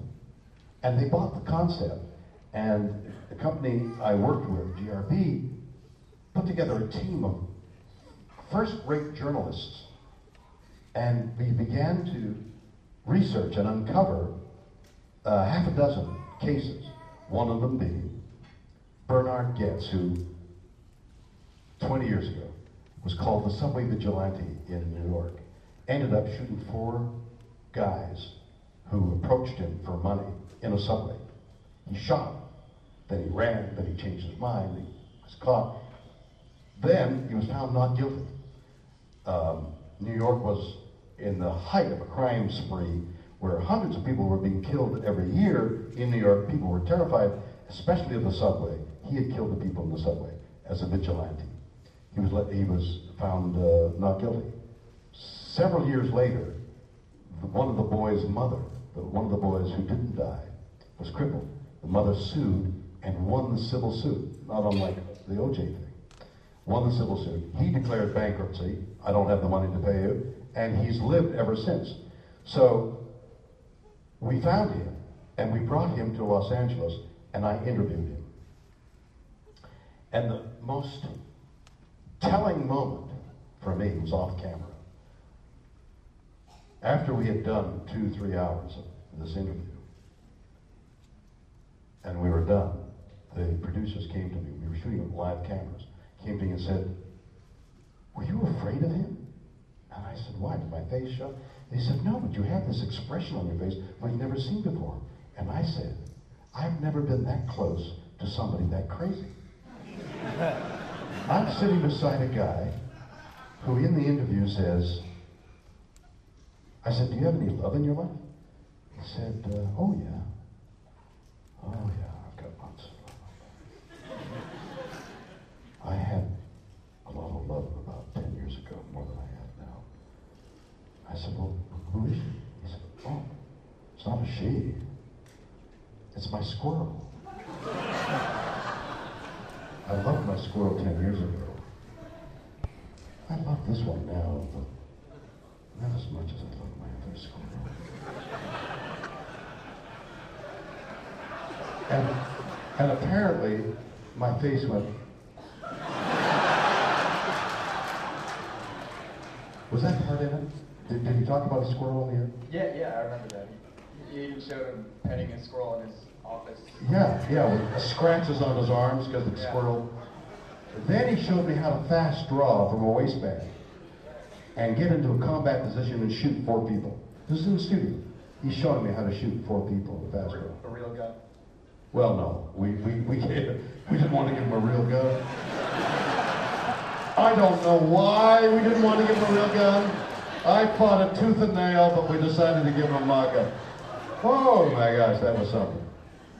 He said, I'm a lot of practice. Uh, No, I, I used to practice this day, three, four times a day. Did he have that in it? Three, four times a day.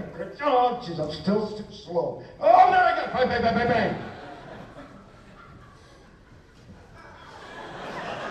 Dan, Dan. What's her name? Um, the blonde lady who was a school teacher. Mary Jo? No, it's not Mary Jo. Mary Lou. Mary Kay Letourneau. Mary Kay Letourneau. Mary Kay, do you remember Mary Kay Letourneau? The, t- the school teacher who married her student who was 13 at the time? Yes, what's the name? Villis Villanelle. It was a what? It was a bet? Oh, his was a bet, that's right. His was a bet that he could make out with the teacher, but the teacher fell in love with this guy. And and what seems like a joke or terrible or turns out to be one of the great romantic stories, like like Juliet, Romeo and Juliet. She gave her life.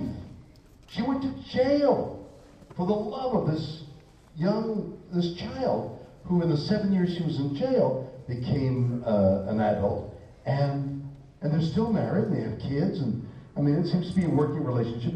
And she, if she's got something wrong with her, it's it's it's romance. She wants romance, and so it's romantic. She gave seven and a half years of her life in jail because she didn't want to say to her children.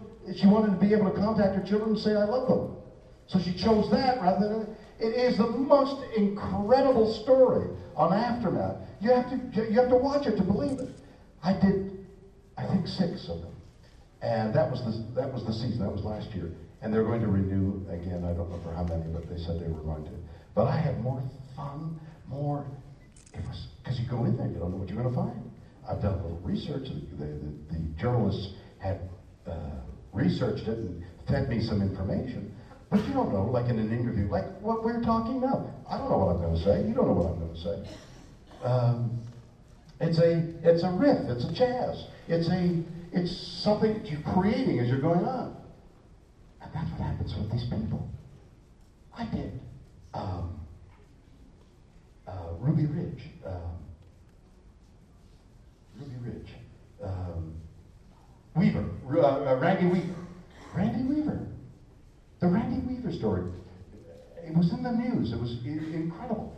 He sold a, a sawed-off shotgun, 16th of an inch less than the, the feds allow, and he was going to be arrested, and he, he, he was paranoid anyway, so he went up to his cabin and gathered his family, and 400 federal uh, agents gathered to take him in, and there's bullet gunshots, and the, the, the federal agent is killed, the dog is killed, then the son is killed, then his wife is killed, and they're in the cabin alone, surrounded for 11 days, the rotting body of the mother, 16-month-old child, the brother of the of uh, of the girl Randy Weaver's daughter, and Randy.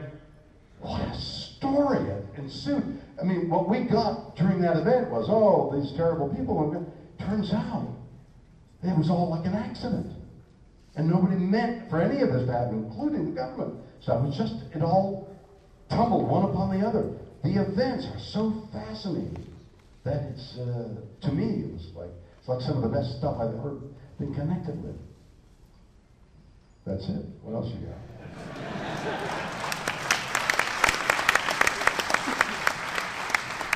Thanks for coming out, Mr. Trump. I'm sorry? Uh, thanks for coming out tonight. Oh. Today. Uh, I'm a big uh, fan of Henry Rollins, and I was curious. Of- of what? Uh, Henry Rollins. Henry Rollins, love yeah, that, and I've yeah. seen many of his uh, spoken word shows. Yeah, yeah. He talks about you guys. Does he come out here? Does he tour here? Uh, yeah, yeah. I get nodding yeah. heads, yeah. Yeah, absolutely. I'd Um, sing play this band, certainly. But uh, I, I was just curious if you've ever seen his shows. His uh, shows, no, I and, haven't. and if ever something you've thought about doing, maybe. No, well, you know, it's interesting. Uh, I, I, I've never seen him perform, but since, uh, and he was invited on this record that I did uh, to be part of this number that I wrote uh, with Ben Folds. Well, actually, Ben, I wrote, I wrote a, a, a song called I Can't Get By, a lot of stuff.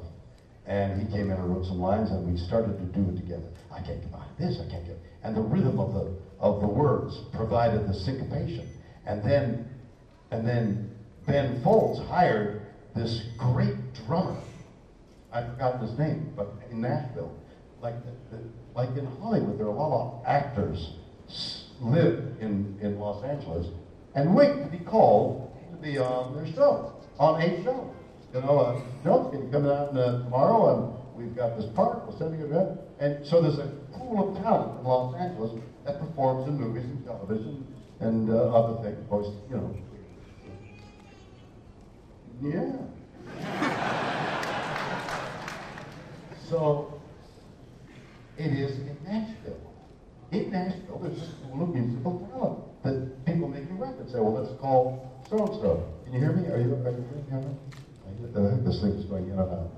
Um, so there's this pool of talent, and one of them, uh, and they're all they all know each other. So there's Ben Folds, this great musician, calls the, the drummer, and we start to record together. Now I've forgotten the words of the song, but I can't get behind. I can't do. It. I can't do this. I can't. I, I can't do. Yes, I can do this. I cannot. I can. I can. And the drummer is going, And then somebody's got a little triangle. And then there's the, I mean, it goes on. The layers, the syncopation attached to the spoken word. Henry Rollins screaming, and I'm screaming at Henry. It was another, like, fascinating thing of how words and rhythm are all intertwined, and what how communication, what we must have done prior to all the were things like uh, like Facebook and, and Twitter, television, what we must have done in our primitive ways to communicate. I mean, communication. Have you ever watched your dog communicate with another dog? I look at my dog and I go continually fascinated. They're locating, and years go. Uh, Watching my horses tell me I don't like to do this. I, when I'm riding a horse, I can feel the horse going, no, I don't know. What's that over there? I gotta, I go. And is it- they're communicating all the time. What must we have done as primitives to syncopate and listen to tom-toms and stuff going on? Well, that's like what we got close to. And it was fascinating on that with Henry and I, because that's what Henry did as a musician. Now, Henry Rollins, former rock and roll bad boy, is going out doing shows where he talks. I can't understand somebody going to do a show just talk. Thank you, thank you. Welcome to Texas. Thank you. My name is Sarah Jane, very Texas name. Um, Oh, what's the last name? Sarah Jane Lamprey. Go with the hand. Even the way you say it has got a Texas name. Whenever the character is heard negatively compared to a cowboy, Texas sticks out. That's what. You like that? Um, I actually have a question. I was hoping that you could comment on something that I don't think anybody in this room will ever experience like you have. Um, I watched Star Trek with my dad. I just had a. I have a Boy, seven-month somebody else, that's wild. Yeah. Um, seven month old baby, and she'll watch Star Trek with me. Goodness me. Some of my earliest phone conversations with my husband was about Star Trek, so it's just that baby And then, making noise. and, and now, And now I'm I. talking to you, yeah, and he's at work, so. um, I wonder if you could comment on how it feels to have generations get to know you. Not just, obviously, with the plane story, the importance of your work is not lost on you. And as you see younger and younger children not only recognize your work, but embrace you personally, Yeah. feeling as though they know you, Yeah. how does that feel? It brings me to tears, actually. I truly.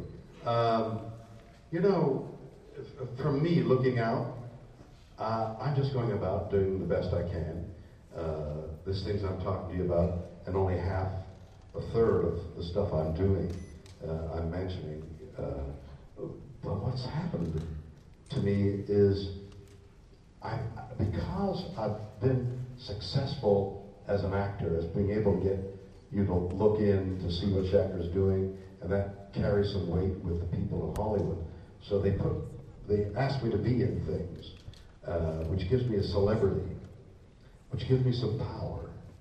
And the power that I have, that I'm using, is to be creative, to make things up, to say, well, you know, this record or this this documentary, there's another documentary I, I put together uh, on this album, uh, uh, Has Been. I wrote an album, I wrote a, uh, an album called Has Been, and, and, uh, and we put music to it, and it was really very successful, really good. If you ever get a chance to play it, you'll, you'll look into aspects of my heart which I think will touch yours. Um, where was I going with that? So that I'm, I'm, I'm creating things that are meaningful to me, hoping that they will be meaningful to you because I have the ability to do that. I was just trying to think of what else that I'm doing that is so uh, uh, so curious. I'm um, I'm going to uh, be the uh, executive producer on an interesting game show. We're going to try and sell this game show, but the essence of the game show is that you will make a 15 second commercial with your little uh, um, camera. And you'll send it to this address that we notify you by advertising. Of the thousands that we get, we'll pick, select some, few, to qualify to come to Hollywood to make a 30 second commercial, which, and we'll give you, you know, got to make it for Coca Cola. Here's the man from Coca Cola who says this is what it's got to contain. We'll give you a celebrity spokesman. All three of you will get the same celebrity spokesman, and you have to make it funny and do it, and you'll get certain rule, rules and regulations. We'll film you making it, and that week we'll play your commercial and get the audience in the studio, audience on the telephone, and then panel uh, panel of, of judges to judge your commercial. And the winner gets to make a commercial for that for that uh, company. How interesting. What a creative sort of asking you to be creative and come in. So that's where I'm going. And that's where I'm connecting, I think. I, I understand, remember now where I'm going. So that all of you, well, you know, you weave your way along and hope you come to a road that's. I see the road now. Um, the sign is pointing towards connection with the audience. And whether they're six or 60, uh, they can be creative. And you can still, and, and, and what's happening to me is that the older I get, the more creative I'm becoming. And although I can't think of, uh, of his name because I just always can't think of his name, my brain is perfect. E- Except for I can't think of his name. Well, it's not unimportant because you can remind me. What's his name? Ricardo Montalban! That wasn't the name I wanted. what? No. Well, Christopher Lloyd. And I'm riding back to the airport with him. I got to remember his name. So when I leave, no, just call me Christopher Lloyd. Say, bye, Chris, and I'll know. I'll know you're really saying goodbye to me, that you're reminding me of his name. Okay. Okay? Hello. Um, I guess like so many other women here tonight, um, you have also brought me very close to my father. We watch your show Goodness. all the time. It's like it's That's- actually the reason we bought a big screen. Thank you. Thank Oh my gosh. um, he's actually over there. He doesn't want to get up. He's- No, don't get up. um, but we, we um, when we watch the show, you know, he's always like, "Oh, he's so cool. He always gets all the ladies." And um, That's true. So what's wrong with that? my dad loves it. We were wondering, do you know the number of girls that you kissed on the original Star Yeah, Wars? 712.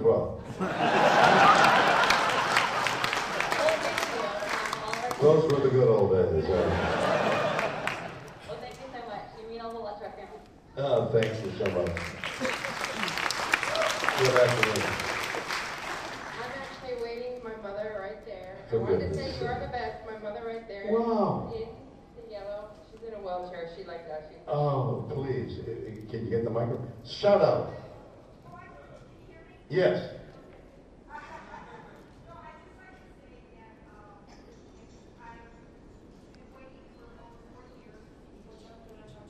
No, wait a minute, wait a minute, wait a minute. Uh, uh, you've been waiting for 40 years, yeah.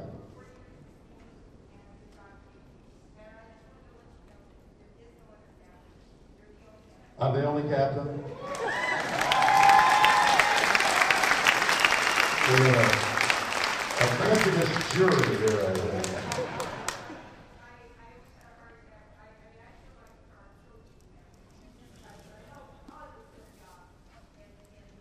Numerous times, yeah.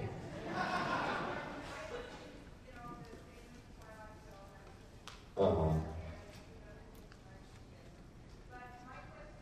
Your, your question is, do I think it's right to what? Rewrote history in the latest Star Trek. Well, that's an interesting question. We've got the canon of Star Trek uh, promulgated by uh, Gene Roddenberry. Then along came, um, what's his name, the producer of uh, Rick Berman. Thank you very much. You didn't answer right away. You're losing it. You didn't care about Rick Berman. Uh, then along came Rick Berman, who had his ideas of what the history was. And then, of course, there were the movies that um, uh, Bennett uh, fashioned. And then, what we've got to remember is that this is fiction. this is an invention. So, J.J. Abrams took some liberties.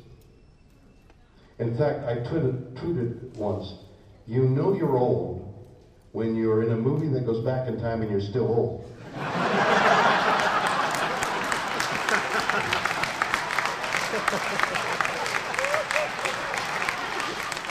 Uh, by the way, Leonard, I, uh, well.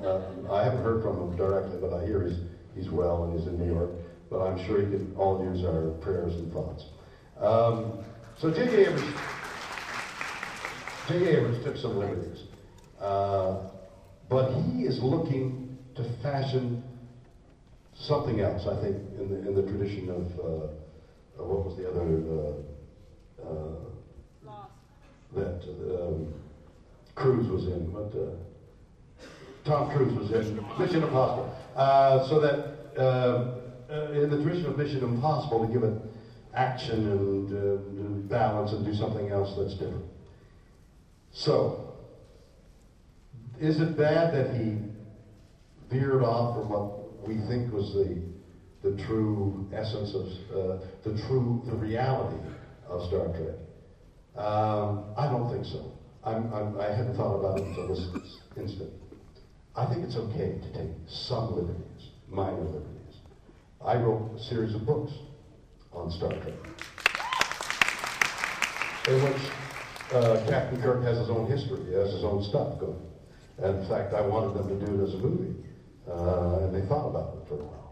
Uh, but you know, Captain Kirk, I had Captain Kirk as a young guy, being a ne'er-do-well, an adolescent bad guy, uh, running uh, some drugs in the in the in the universe, uh, the galaxy, and and then gets caught and put into jail. But then he's given the the choice of going to jail or going to military school, and uh, he figures he'll go to jail because he can escape it. But he ends up in military. So all that history, which nobody thought about before, but it exists in print. But now Chris Pine is somebody else. So it is a little confusing uh, for the aficionados like us. We're just going to have to suffer through. Suck it up, lady. Thank you, everybody. It's been a pleasure being here.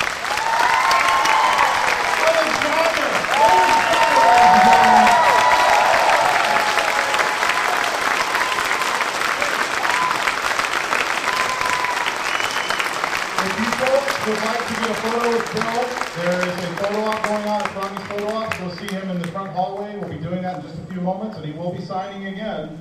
So make sure to line up for that as well. Big thank you to William Shatner, ladies and gentlemen. One more time.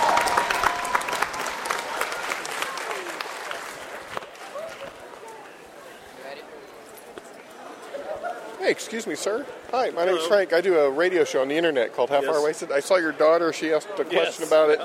I was wondering if, if you had a moment just to kind of talk about your relationship, you and your daughter, with Star Trek.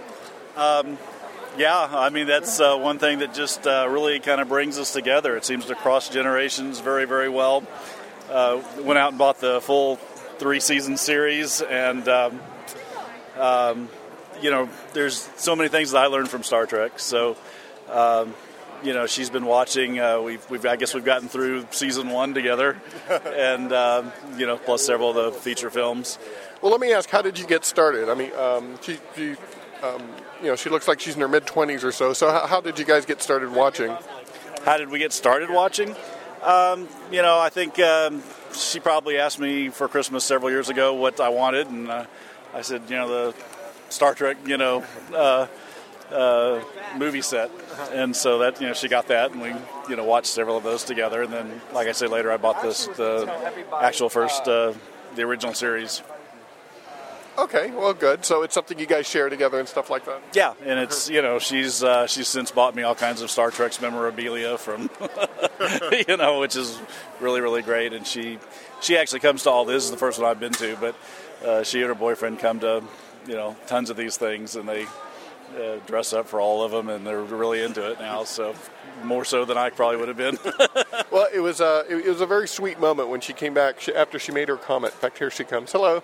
After she came came back here and uh, and after she made her comment sat next to you, she gave you a big old hug. that Oh, was kind of sweet. She did. This is her. This is Crystal Burke. Hi, Crystal. How are you? Hello.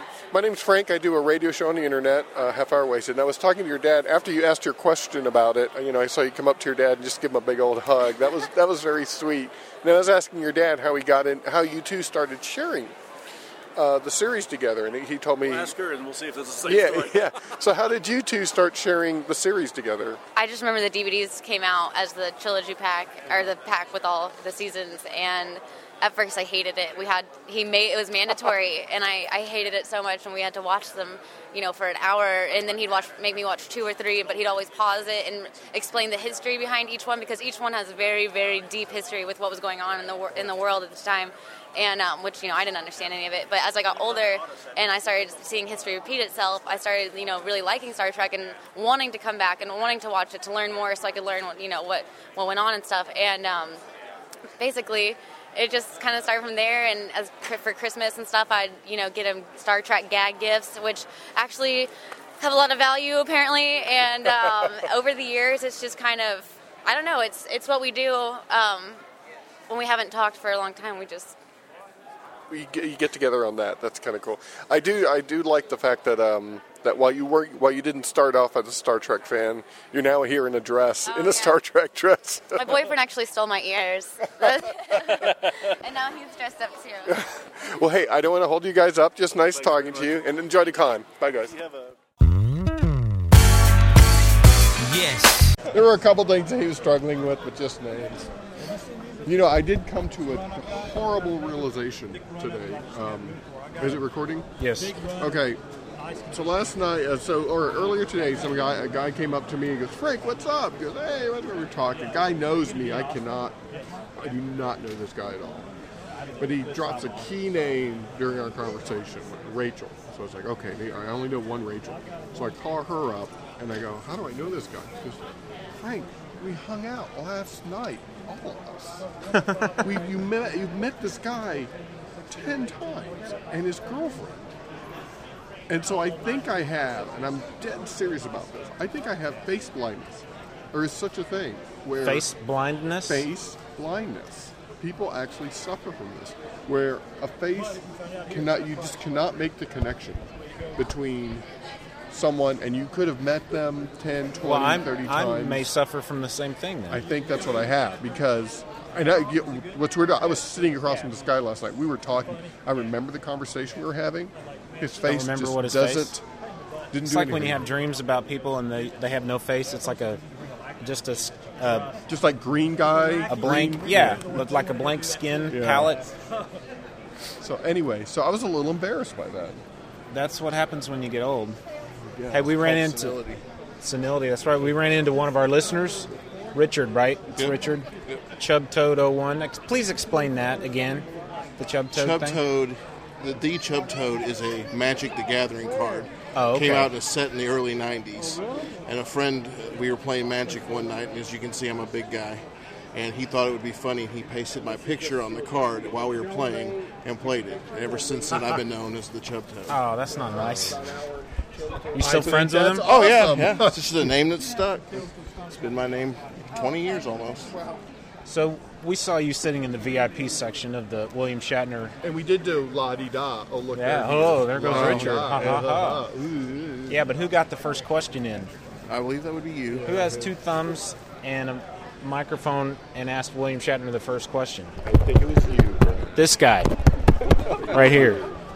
That was pretty awesome. Oh, yeah, he did good. I liked it. I'm glad he did it. He was. Uh, he, we got a Cyclops over there behind me, and it's really kind of freaking me out. The man wearing glasses has Oh, a patch over his eye. He's Really kind of He- creeping me out. He's a flesh pirate. Bill McDonald's on his way back that up. sounded dirty. Richard, he went to get Sage. Okay. Little boy. Which is Iron uh, Man. Which Yeah. yeah, Iron exactly. Which is which is probably a good amount of time for him here because I think more than an hour here at the con he'd go a little crazy. Yeah. A little Sage. Yeah. Daddy. So that was that was really cool listening to William Shatner talk. Yeah, it was. I liked hearing him, and he, you know, it, it really seemed like he was enjoying you know, talking. And I always worry that you know people come here, they're just going to go do the Q and A so they can collect their forty grand when they leave, and then, you know. But it really actually, he seemed interested in, in talking and stuff. And he seemed kind of disappointed when the guy gave him the Yeah. cutoff sign. Yeah. it was good to hear him say, to hear him admit that his own shows is getting funnier 10, 10 episodes in. Because the first three I've seen have kind of been, oh, okay, you better start doing something different. Oh, we're talking about Bleep My Dad Says. Yes. I've liked it so far. I haven't, I haven't caught it. So what's so what's your take? Let's do yours first. As far as the show, mm-hmm. it's. I think you had mentioned it before about it's that same old chemistry of the script is this. It's just that standard formula. Uh-huh. Yeah. and that's kind of there. But his character, I His like his character. I think that. You know, it's going to die if it only goes off his character. It's Mhm. going to die off after one season.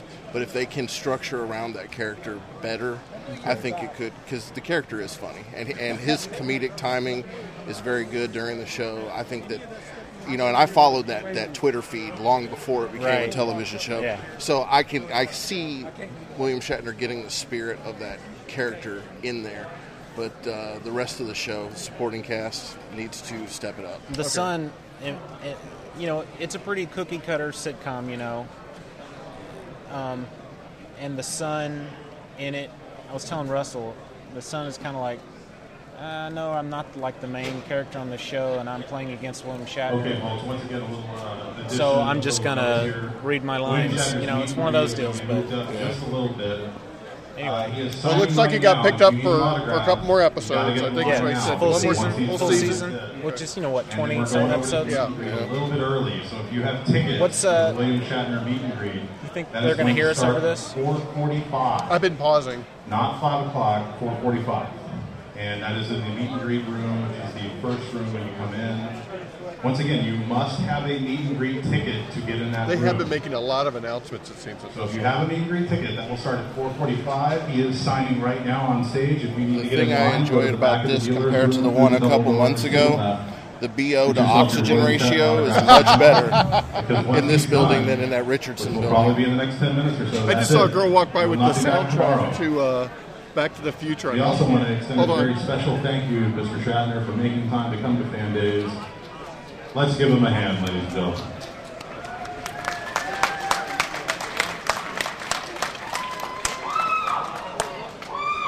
All right, so yes, the BO has been virtually non-existent. It may be because the air is circulating pretty well, uh, but they're gonna they're gonna move it to Irving next year, which will be a much bigger place, and you know, in between Dallas and Fort Worth, so a lot of more people can come. That's closer to me, so Good. There's a, I just talked to a young lady who I thought had the soundtrack to Back to the Future. It was actually the laser disc to Back Wow. to the Future, and she had Oh, Christopher, okay. Christopher Lloyd sign it. Oh, cool. You know, But I'd love to kinda- get in that room and just look at those people, but even the line to get in is crazy. I'll borrow this. No, that wouldn't be right. Can you just walk in Mm-hmm. with it? Hmm, well, maybe I will. Maybe I'll just walk in and look around and. I'm I- waiting for my Froggy photo op to come back with Christopher Lloyd, and I'm gonna go in and have him sign that. So. All right, cool, very cool. Did you find any more powers trades? Uh, no, in fact, I, I just saw there were some trades right down here. Yeah, the, the, the one Are thing really? about this show. That's well, I was saw looking to see if they had powers just Oh, now. okay. Oh, thank you. Yeah. But uh, I didn't. These aren't in alphabetical order like the other guy. So. But uh, you know, there are there are a lot of good vendors here, but I wish there were more vendors here. Well, it's uh, it's there are fewer comic vendors here than than uh, you know the other shows, which is you know it's fine. I didn't come here expecting to find a bunch of comics, but did you just pick something else up? I'm vacillating. They got you're vacillating. That's one of my favorite Stone Temple Pilots song. Nice. Pilots. I said violets. There's a we found Waldo. Hey, you gonna um you gonna be able to join us for dinner? Yeah, so- later. sure, yeah. Cool. Just I'm- got to find where this place is. Yeah, let me. In fact, I'll look up the address right now. Yeah. All right, I'm gonna actually. I probably look it up. by I'm gonna name. pause this and uh, we'll get back to get recording text, later. I can text it back to you. the Okay. address. Those books are awesome. Cover to cover. Okay, I got this one. Go. We just had a, a huge meal at Sato's Cafe. Posados. It's very colorful in here. We were going to go to Chuy's, which I've actually never heard of until today, actually, which is kind of weird. It was the name that drew you in, right? Yeah. Chuy's.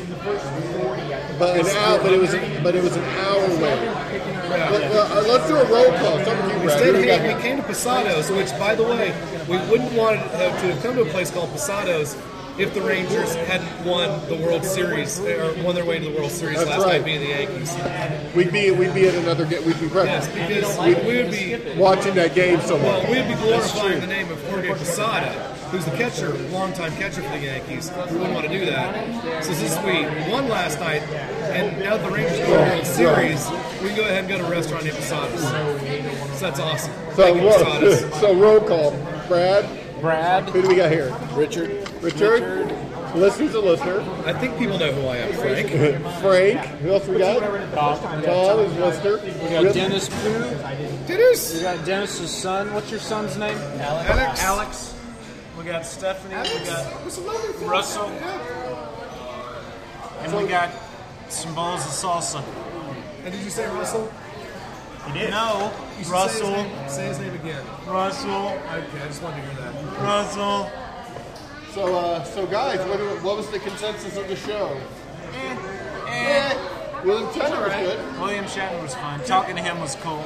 Yeah, Shatner. If Shatner wasn't there, it would have been even more meh. but I mean, it was it wasn't bad. I mean, Well, I was, I was shocked by how many true celeb types were in fact there. Yeah. that I didn't see, a lot. by the way, that, that were apparently there. That were hidden away. I got to see Malfoy.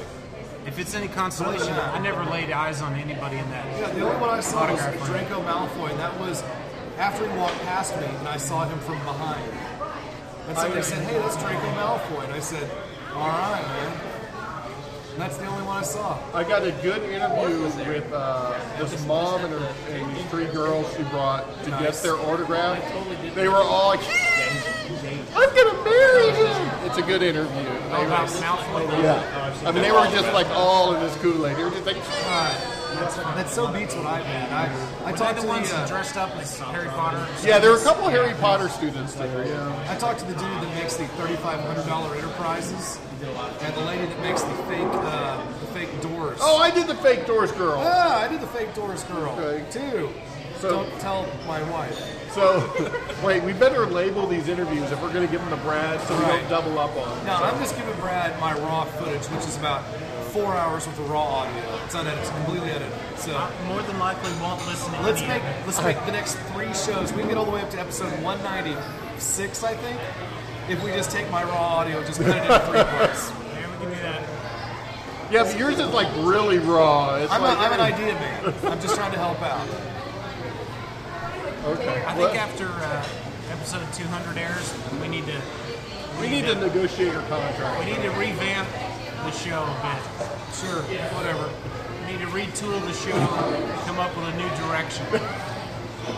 Maybe that half hour thing Well- wasn't such a bad idea. I, yeah, I've been saying that for years. You guys just won't listen to me. You won't listen to us. We try to tell you.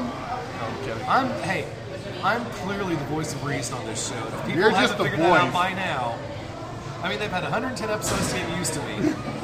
You actually know how many you, it's been since you got promoted? Dude, I'm totally bluffing. But it was roughly, it's an educated guess, okay? Somewhere in the ballpark. I mean, it was somewhere around episode 80 or so. I know I was there for episode 90. That was the uh, Dr. Pepper taste test. Dr. Pepper taste test. challenge, Awesome. baby. Yeah. That was episode 90. So I know I was there for that. You'll have to listen to episode episode nine. I know. The, uh, that's probably the highlight of half hour wasted. That's the most, We've gone downhill. That's the most episode- sublime and ha- and wasty half hour wasted Yeah, thing we ever did. it's totally been downhill since then. I know. That's okay. I mean, it is it is a free podcast. It's not Yeah. like we're charging people rent for it or anything. Yeah, that's the from that's the truth. You are really getting your You know, money. maybe that's what we need to do because in a lot of uh, in a lot of areas of the country, uh, in some cultures, um, you attach more worth to something that costs more money. So maybe we need to start charging big time to listen to the show, and then it will become like a status thing. Wow. $10 charge- an episode. No, dude, I'm thinking Thirty. I'm thinking But that's ten bucks each. One hundred thousand dollars an episode. And the beauty is, I don't know if I want to pay for Well, somebody to great- talk about Nutella. You're going to want that back, I guarantee you. We only need one episode to get purchased. The entire year. Only one person. The entire year has to listen to the episode. And we're set. One show. Goodbye. Well, Phil, I like your model plan. We'll have to work on this. I'm here for you. That's got to be a good show, though. It's got to be. Twizzlers? No, thank you. Twizzlers, anybody? Oh, you want to close I have out, Ray? Twizzlers. They're This gonna be a long episode. Like 30, Yeah. All right, guys. Well, we want to thank you guys for uh, uh, being here, especially uh, you, Richard, and Tom. Appreciate it. Des Pooh, always good seeing you. Say hey, to- hi, Hey. Thank you, Dennis. Thank you, Russell. Stephanie, say hi. Hey. and Russell. Hey. When should we listen to Legion of Dudes? When? When? All the time. 24 hours a day. Catch up. Re-listen to it. Every time it airs, which is normally every Thursday. Every Thursday. That's what I was Easy getting at. boilerplate crap. this is a party. That's right. This is a siesta. Well, this party's about Fiesta. this PS this Depending on how semester somnol it about is. to end. Oh, the garage sale. Pimp the garage sale. Pimp the garage sale. Uh, HHWLOD.com slash garage sale. Stop this now. By the way, more drinks. we'll see you next week on a half hour wasted. Wasted, wasted, wasted. Go Rangers. Wasted, wasted, wasted, wasted, wasted, wasted. Wasted, wasted, wasted, wasted, wasted, wasted. Hi, I'm Don Graven from San Antonio, also known as Dan Groven, and you've been listening to Half Hour Wasted. That makes you socially inept. Visit the show's website at www.halfhourwasted.com to check out blogs, photos that are never updated, and more. And don't forget, forget to visit the new message board at www.forum4geeks.com. Send your questions and comments to halfhourwasted at gmail.com or leave us a voicemail at 972-798-3830. You can also drop us an individual email at bradfrankorbill at halfhourwasted.com. Follow us on Twitter at, at halfhourwasted, which is just Brad retweeting himself. Be sure to check out the Legion of Dudes podcast, comes out every Thursday on the same feed. And keep an eye out for Speak of the Devil, our Daredevil-centric podcast, and Walking Dead TV, our Zombies on TV, Not on Jerry-centric podcast. Visit our sponsor, DCDS Service, and remember, till next week, he's Bill, he's Brad, and he's Frank, and they'll see you next time on Half Hour Wasted.